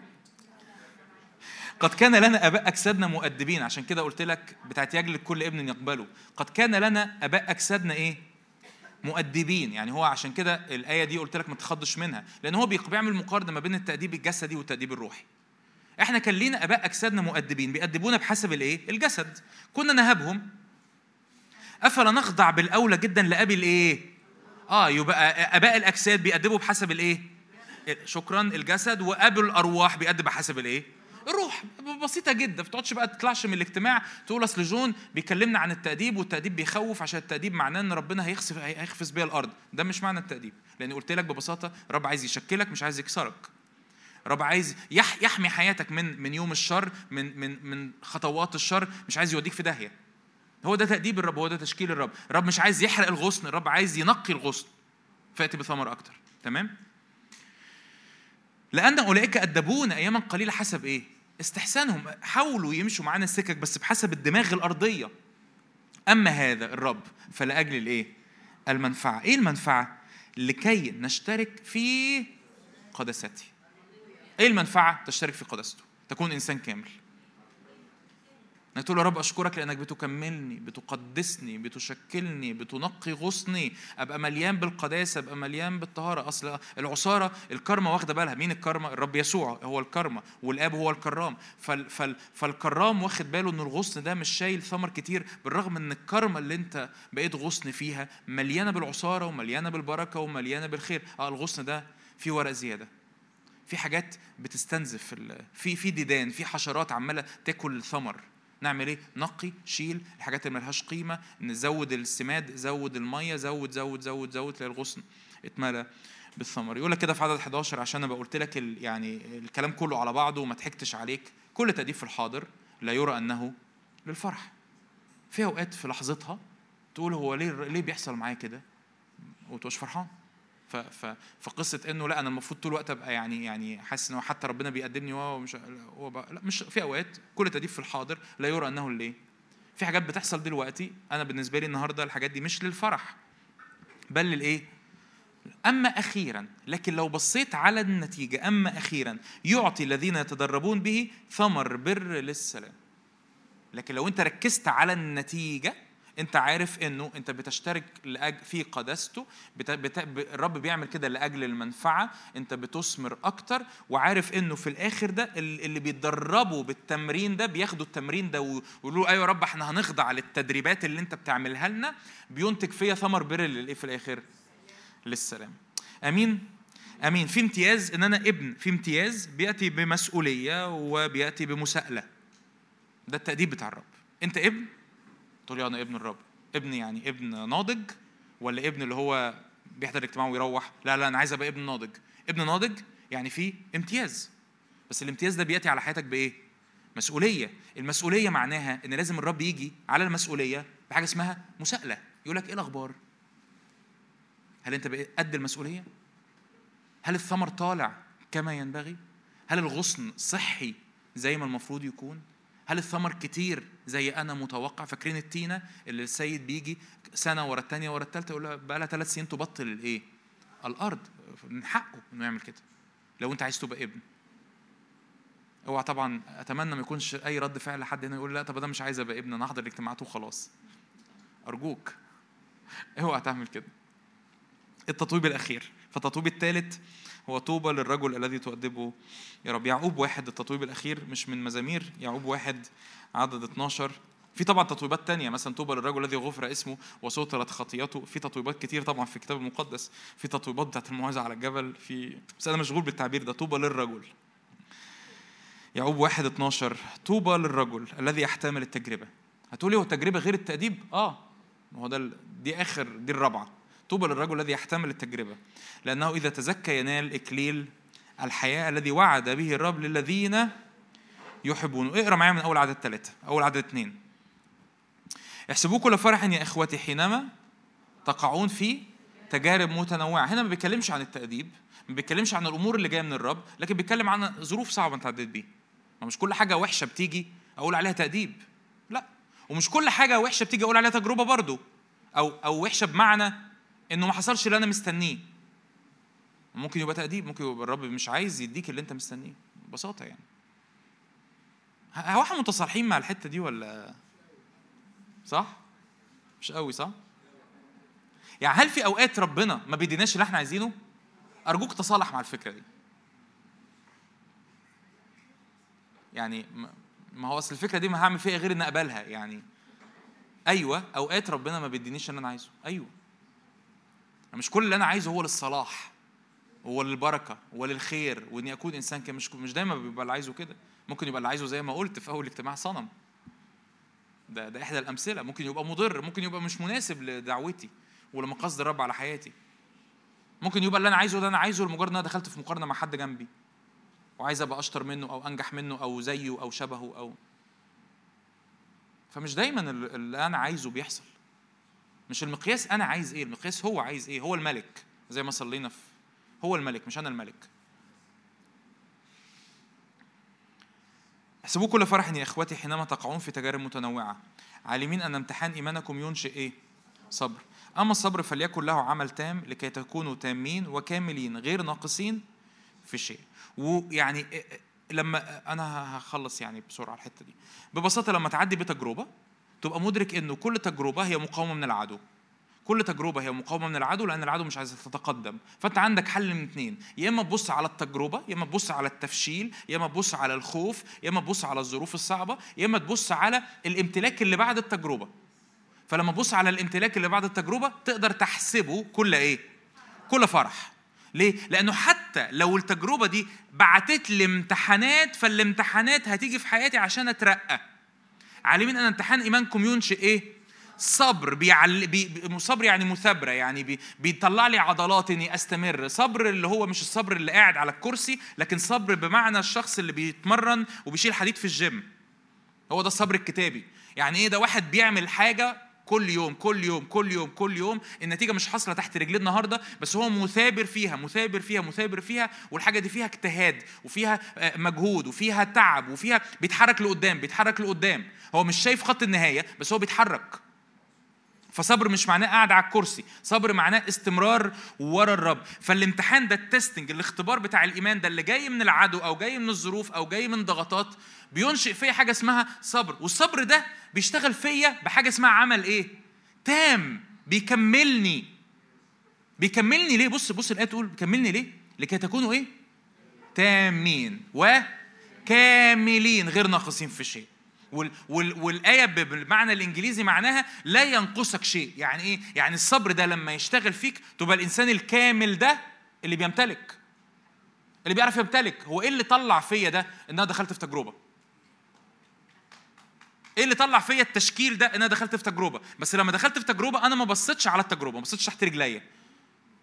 وهختم لك في الآخر بآيات عن يوسف. آه يوسف ما بصش على على الأمور تحت رجليه؟ آه أنا في السجن.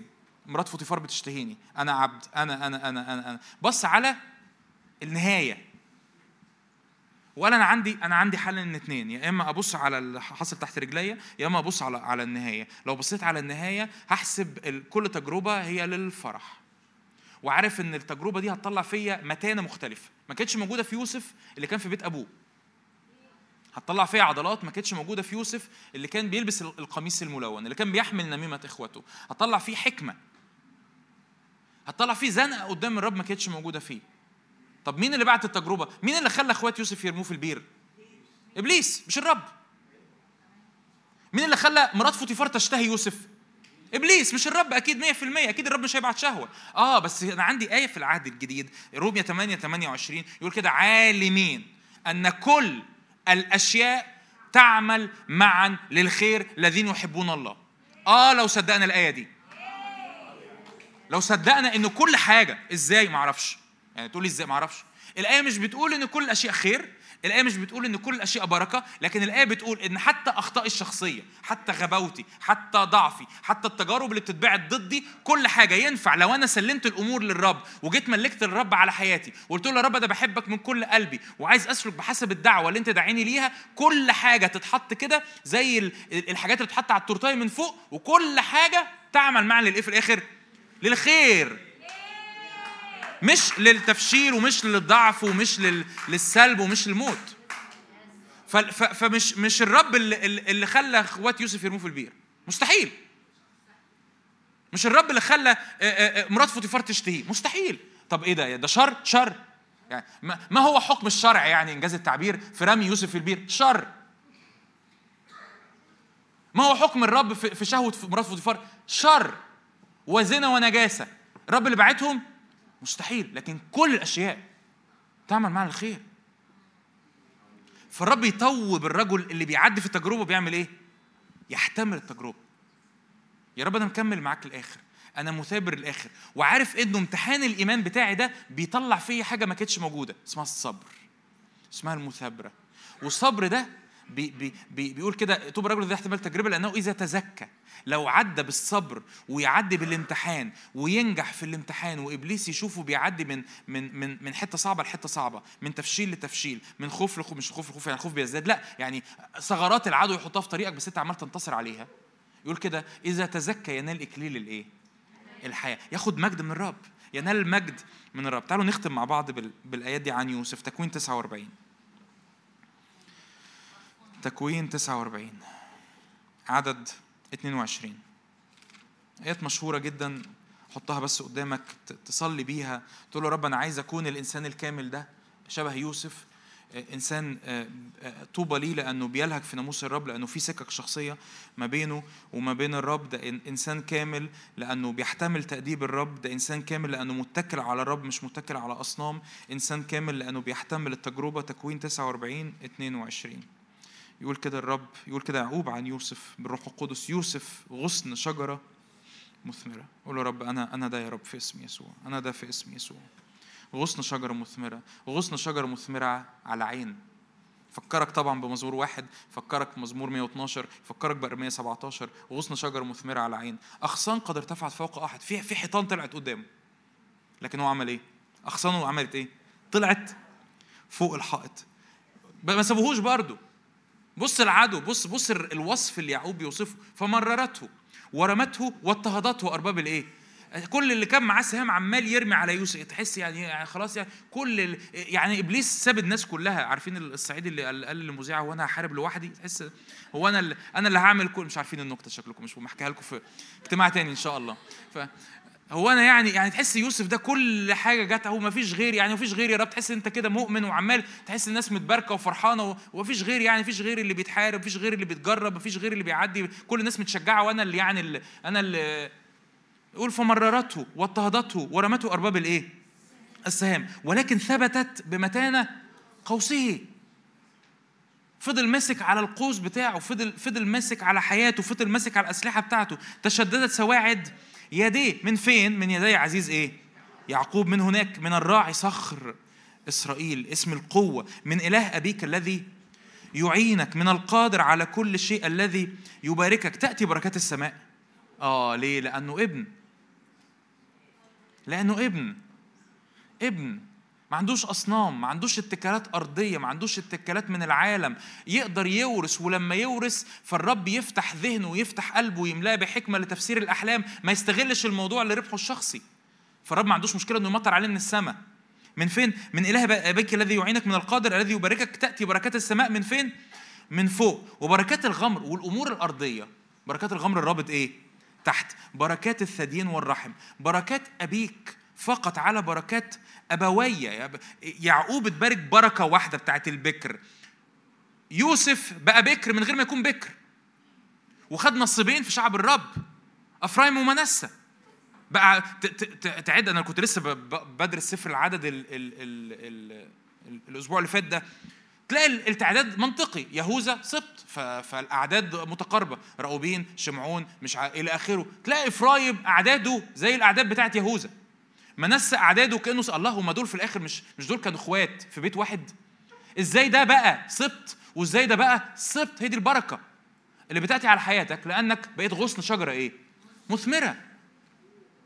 دي البركة اللي بتأتي على حياتك لما بتتكل على الرب وبتلتصق بالرب وبتتبعه بكل قلبك. بركات أبيك فقط على بركات أبوية إلى منية الأكام الدهرية تكون على رأس يوسف وعلى قمة نذير. إخوته أمين. أمين طوبى للرجل. أمين تعالوا نقف مع بعض نصلي. تعالوا نقف مع بعض نصلي. نقول يا رب أنا بس قول يا رب أنا عايز أستقبل النهارده. كل تطويب وكل وكل بركة وكل وكل نعمة نازلة من السماء. طوبى للرجل. طوباك يا ابن الرب طوباك يا بنت الرب. لأنه بتختاري إنك تتبعي الرب لأنك بتختاري إنك تمشي ورا الرب لأنك بتختار إنك تفصل نفسك عن أمور العالم وعن أمور الجسد وعن أمور الأرض وعن أمور الشهوة وعن عن أمور وعن أمور وعن أمور وتلهج في ناموس الرب وفي ناموسه تلهج نهارا وليلا. طوباك لو لو بتقضي أوقات في الصلاة وأوقات في الكلمة طوباك لو تاخد دلوقتي كده قدام الرب كده قرارات قرارات إنه يا رب خلوتي مش هفوتها. التزامي الشخصي في القعدة قدامك يا رب في, في القعدة الشخصية ما بيني وما بينك مش هفوتها في اسم الرب يسوع. الوقت اللي بقضيه يا رب قدام الكلمة وقدام الحق الإلهي مش هفوته في اسم يسوع. هللويا. كل يا رب أوقات اتسلبت مني وكل يا رب ساعات وأيام اتسلبوا مني في في في في, في, في مع مع مستهزئين أو مع أشرار أو مع خطاة أو أمور يا رب ضاعت مني من وقتي. يا رب تعالى افتدي الوقت اللي ضاع في اسم يسوع. لو تحب تصلي الصلوة دي قول يا رب افتدي الوقت اللي ضاع في اسم يسوع. كل وقت ضاع يا رب افتدي. كل وقت ضاع بعيد عن حضورك. كل وقت ضاع كنت كنت من حضيرة الاجتماعات من السميعة في الاجتماعات. كل وقت ضاع وأنا بحضر الاجتماعات لكن بلا سكة شخصية عميقة. يا رب بصلي استرداد للوقت في اسم يسوع. صلي كده معايا. بولس قال روح قدس قال مفتدين الوقت. قول يا رب أنا بفتدي الوقت في اسم يسوع. تعالى افتدي الوقت. لأن الرب أبدي ورب عنده أوقات وأزمنة. قول يا رب أنت أنت يا رب تضمن لي أسابيع الحصاد المفروضة من السماء في اسم الرب يسوع. يا رب تعالى كل كل رب مرة خلوتي اتسلبت مني وكل مرة التزامي اتسلب مني وكل مرة ما كنتش بقعد قدامك أوقات طويلة وما كنتش بدرس الكلمة و... نعم يا رب. هللويا. أكون مسرور جدا بوصاياك يا رب كده أريد أن أكون مسرور جدا بوصاياك. حتى يا رب لو وصاياك بتعمل لي تحدي حتى لو وصاياك بتحطني على الزيج لكن أنا مسرور بيها لأنه كل كلمة كل كلمة هي نافعة للتشكيل والتقويم للتأديب للتوبيخ الذي في البر. لكي يكون إنسان الله كامل متأهب لكل عمل صالح. كل كلمة يا رب أنت بتطلقها على حياتي هي اللي هي اللي خيري والبركتي. كل كلمة يا رب أنت بتطلقها على حياتي حتى لو كانت وصية فيها تحدي. أنت يا رب بتشكل إنائي عشان أكون هذا الإنسان الإنسان الكامل اللي بحسب قلب الله. الإنسان الكامل اللي يقدر يقف في وش إنسان الأزمنة الأخيرة. الإنسان الكامل اللي يقدر يقف قدام مقاصد إبليس في التشوه اللي بيعمله في الأزمنة الأخيرة. الإنسان الكامل اللي مليان بمجد المسيح اللي يقدر يقف ضد الشر وضد الشكاية وضد الفساد اللي إبليس بيعمله في الأزمنة الأخيرة في اسم يسوع. هللويا. أتكل عليك أنت وحدك. لا اتكالات أخرى لا اتكالات أخرى لا اتكالات أخرى. لا لا فلوس ولا منصب ولا عيلة ولا ولا ناس ولا حاجة أنا شايفها في نفسي موهبة معينة في نفسي قوة معينة في نفسي. يا رب ما اتكلش على أي أمر ما اتكلش على أي أمر. يا رب نريد أن نكون شجرة مغروسة على مياه في اسم يسوع. هللويا. العالم العالم آه العالم مستني أشجار كتير. العالم مستني أشجار كتير مغروسة يقدر يستخبى تحت ظلها. العالم مستني أشجار كتير مغروسة يقدر يستخبى تحت ظلها. تخيل معايا في كل مرة العالم كان بيعدي عليك زي ما الرب يسوع عدى على التينة ورأى أوراق من بعيد لكن لما اقترب ملقاش ثمر ياكله. والعالم شعر بخيبة أمل. لأنه ملقاش ثمر من الشفاء من الفرح من السلام من القداسة من الصلاح اللي بيحصل في حياة الآخرين بسبب خدمة ولاد الله. فقول له رب أنا أنا مش عايز أكون خيبة أمل للعالم أنا عايز أكون شجرة مثمرة على مياه في اسم يسوع. شجرة مثمرة مليانة أغصان مليانة ثمر مليانة بركة مليانة خير مليانة صلاح مليانة وفرة للعالم العطشان والعالم الجعان والعالم المتألم. اسم يسوع. نعم السر المكتوم أن المسيح فينا رجاء المجد. المسيح فينا رجاء المجد. اعلن كده معايا المسيح فيا رجاء المجد. المسيح يحضرني إنسان كامل. اعلن كده. المسيح يحضرني إنسان كامل. المسيح يقدسني المسيح يكملني. المسيح يطلقني في ملء الصلاح في ملء القداسة في ملء النور في ملء البر في ملء البركة. حتى رب لو بعدي بأوقات تجربة حتى لو بعدي بأوقات تفشيل حتى لو بعدي بأوقات العدو بيعيرني. لكن أؤمن كده لو تحب ترفع إيدك وتعلن يا رب أعلن يا رب في اسم يسوع أن كل الأشياء تعمل مع للخير. ويا سلام بقى لو أنت دلوقتي في, في الوقت ده في تحديدا أنت بتمر بأوقات صعبة وبتمر بتحديات محددة وأنت شايف كده الأمور المحددة دي قدام عينيك واضحك على الزمن الآتي واعلن كده ياه يا يا رب يا يا رب الأمور دي الأمور دي الأمور دي تعمل معنا للخير. تخيل المشهد تخيل معايا المشهد. يعني أنت جاي تعبان جاي مثقل جاي عندك تحديات جاي عندك ظروف وهي دي الحاجات اللي مالية دماغك. وتخيل كده يا يا رب الأمور دي الأمور دي تعمل مع الخير فمن حقك من حقك إنك تعلن ومن حقك إنك إنك تشرع ومن حقك إنك تضحك على الزمن الآتي. من حقك إنك ترى بأعدائك إنه يا رب الأمور اللي شايفها مصدر خزي أو مصدر حزن أو مصدر ألم. يا رب أشكرك لأنه هذه كلها تعمل مع الخير في اسم يسوع. نحن نعلم أن كل الاشياء تعمل مع الخير في اسم يسوع. نحن نعلم أن كل الاشياء تعمل مع الخير. طباك يا شعبا منصورا بالرب. هللويا. هللويا. طوباك يا شعبا منصورا بالرب. في وجه كل تجربة في وجه كل ضيق في وجه كل حرب في وجه كل ظروف في وجه كل مخاوف في وجه كل كلمات سلبية في وجه كل أمور اقتصادية. طوباك يا شعبا منصورا بالرب في اسم الرب يسوع. هللويا هللويا هللويا هللويا هللويا. هللويا الذي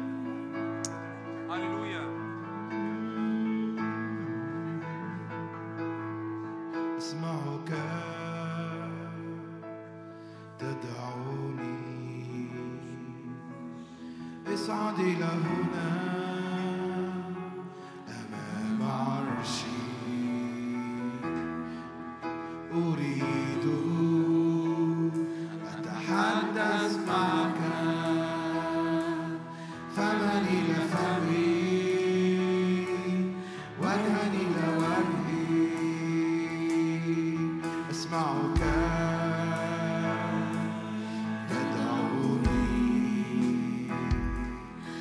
أصعد له.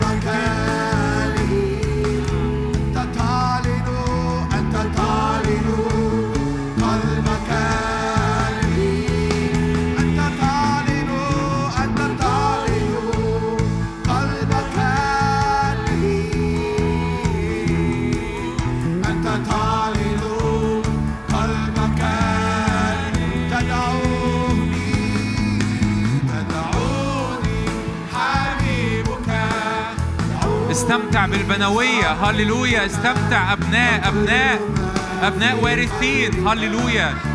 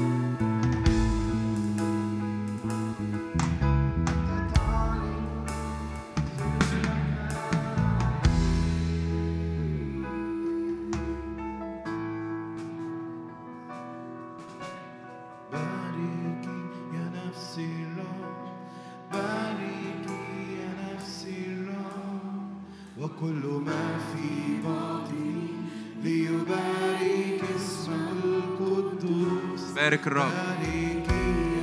بارك الرب. افرح بالرب. أجواء فرح أؤمن بأجواء فرح. بأجواء بركة. بأجواء نعمة منسكبة في اسم يسوع.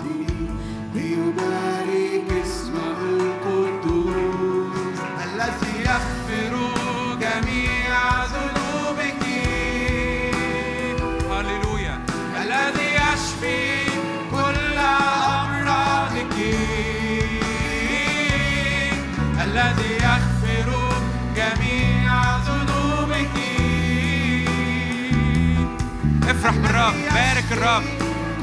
بارك الرب. هللويا. هللويا.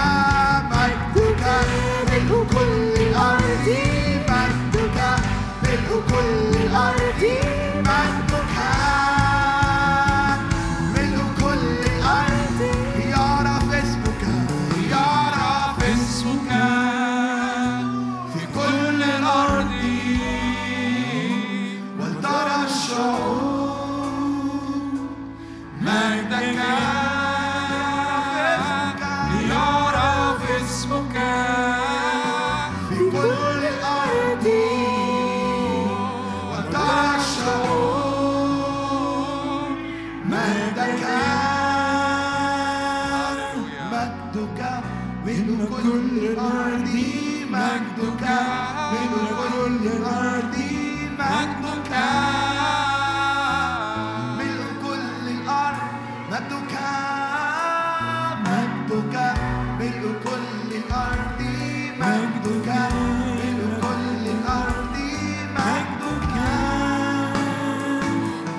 كل كل هللويا. نعم يا رب نفتخر بيك بنفتخر بيك. هللويا. بالرب تفتخر نفسي بالرب تفتخر نفسي بالرب تفتخر نفسي افتخر بالرب بالرب تفتخر نفسي. يسمع الودعاء فيفرحون ذوقوا وانظروا ما أطيب الرب. طوبى للرجل المتوكل عليه. هللويا ذوقوا وانظروا ما أطيب الرب. طوبى للرجل المتوكل عليه في اسم الرب يسوع. الأشبال احتاجت وجعت أما طالب الرب فلا يعوزهم شيء من الخير في اسم الرب يسوع. هللويا هللويا داود يقول كده لماذا تقولون اهربوا إلى جبالكم؟ كالعصفور. الرب في السماء ثبت كرسيه. لو العدو بيقول لك اهرب اهرب اهرب. لو العدو بيقول لك خوف لو العدو بيقول لك فشل لو العدو بيقول لك ارجع لورا لو العدو بيقول لك وقف التقدم بتاعك قول له كده الرب في السماء ثبت في السماوات كرسيه. الرب ثبت السماء الكرسي بتاعه. الرب ثبت عرشه. الرب ثبت سلطانه في السماويات في اسم الرب يسوع. في كل حاجة شكلها عالي في كل حاجة شكلها دوشة في كل حاجة شكلها خوف. اعلن كده توبة للرجل المتوكل على الرب في اسم الرب يسوع. مبارك الرجل المتوكل على الرب في اسم يسوع. نعم اعلن معي كده أنا شجرة مغروسة على مياه أنا شجرة مغروسة على مياه في اسم الرب يسوع.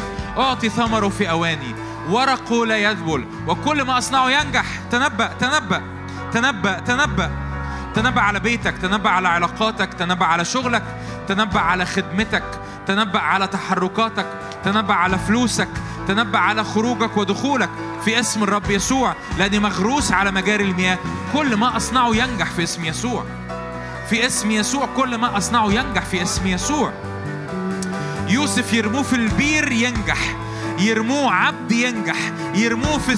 في السجن ينجح يقف قدام فرعون ينجح لأن كل الأشياء تعمل معا للخير الذين يحبون الله في اسم يسوع يعملوا اللي يعملوه تنجح لأن جذورك مغروسة على مياه في اسم يسوع العدو يعمل اللي يعمله تنجح لأن في كل أمورك أنت مغروس على مجاري المياه في اسم الرب يسوع. فيحاربونك ولا يقدرون عليك في اسم الرب يسوع. على الأسد والصل تطأ على الشبل والثعبان تدوس في اسم الرب يسوع. هللويا! هللويا! هللويا! هللويا! هللويا! إيه بابروشي للرب إيه بابروشي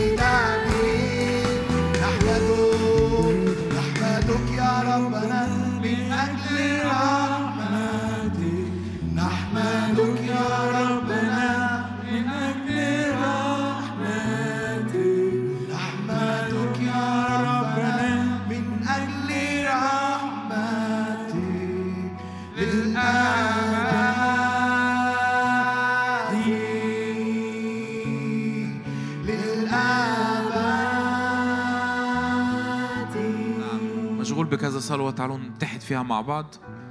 قول يا رب أنا بختار إني أخضع لكل تأديب لكل تشكيل لكل كلمة من فمك في اسم يسوع. أنا بختار يا رب إني ما أهربش من التأديب. نعم لا أحتقر تأديب الرب ولا أخر إذا وبخني.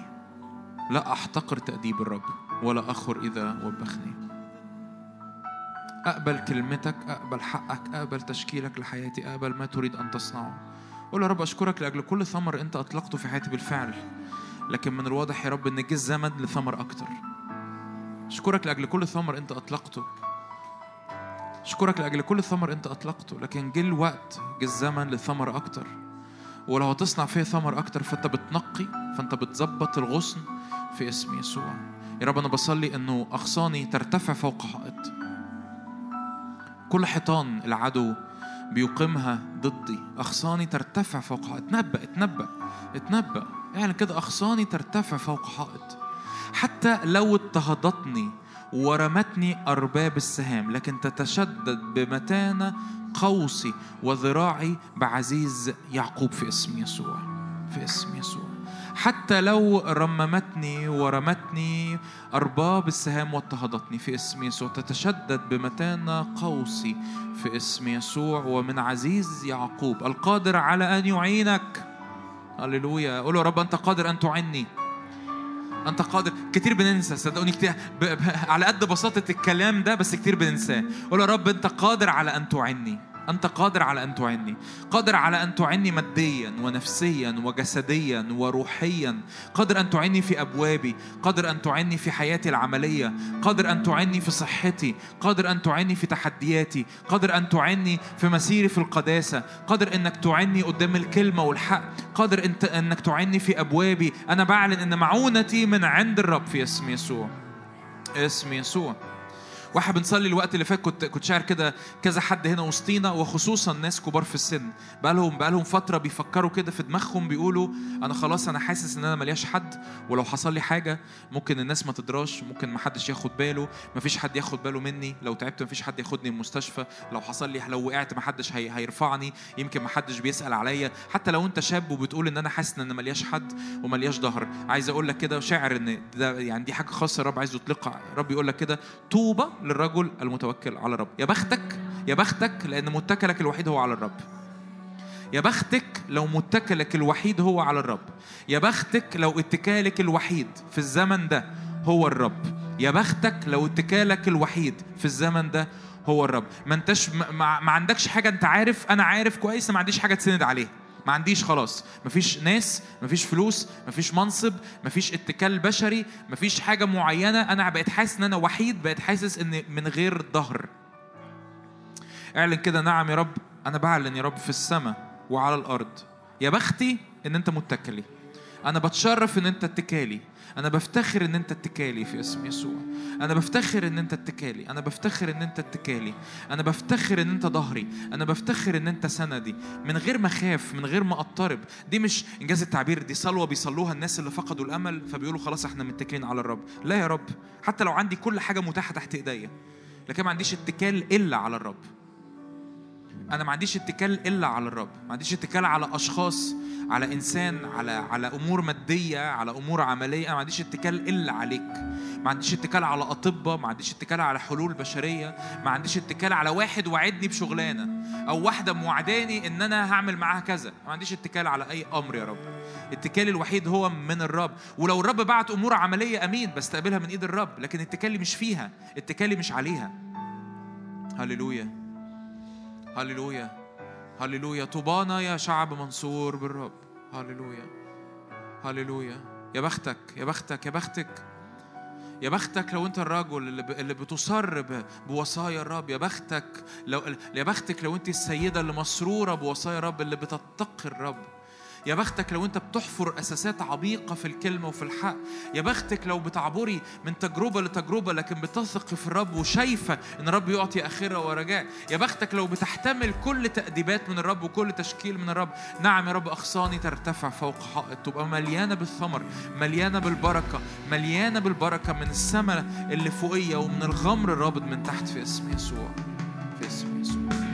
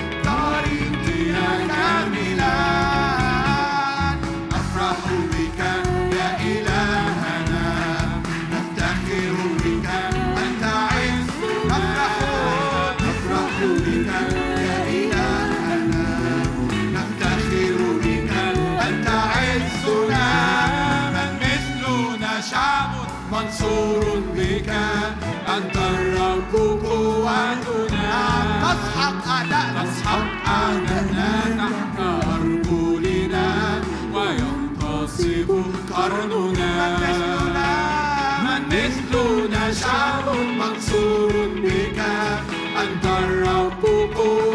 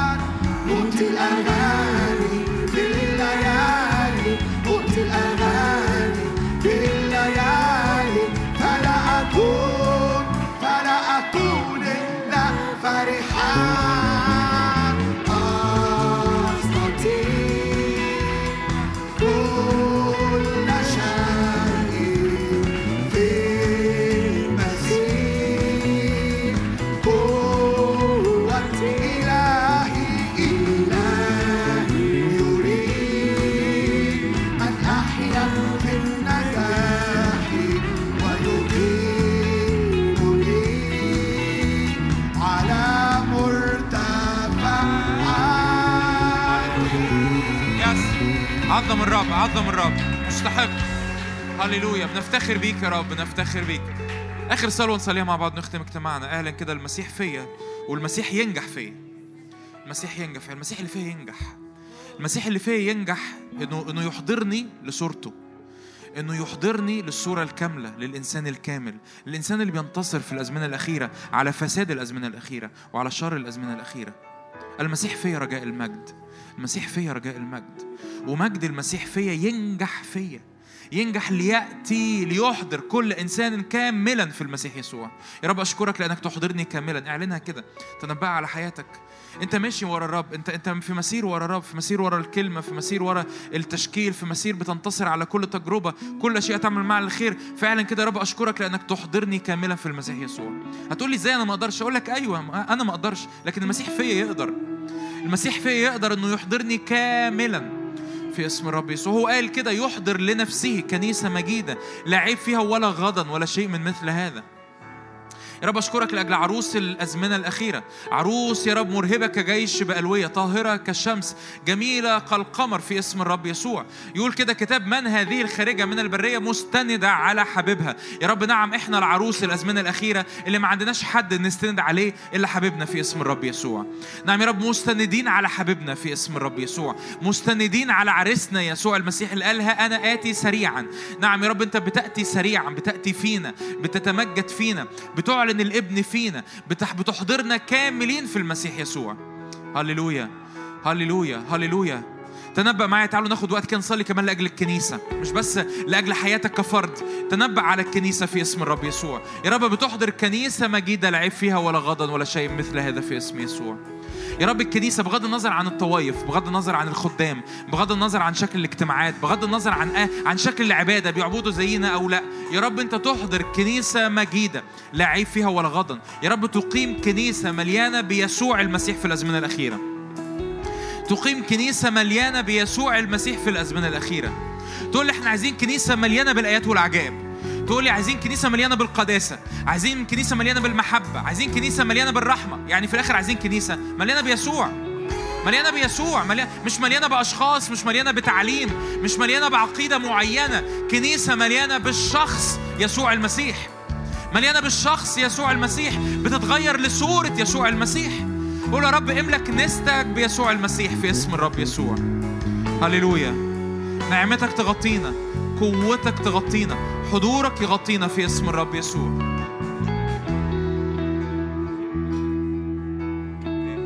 يا رب نشكرك لأجل كل أمر أنت سكبته لأجل كل أمر أنت صنعته في اسم الرب يسوع.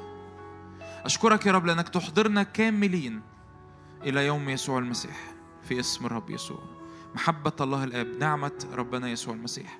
شركة وقوة ومعية الروح القدس فينا وعلينا من الآن وإلى الأبد في اسم الرب يسوع.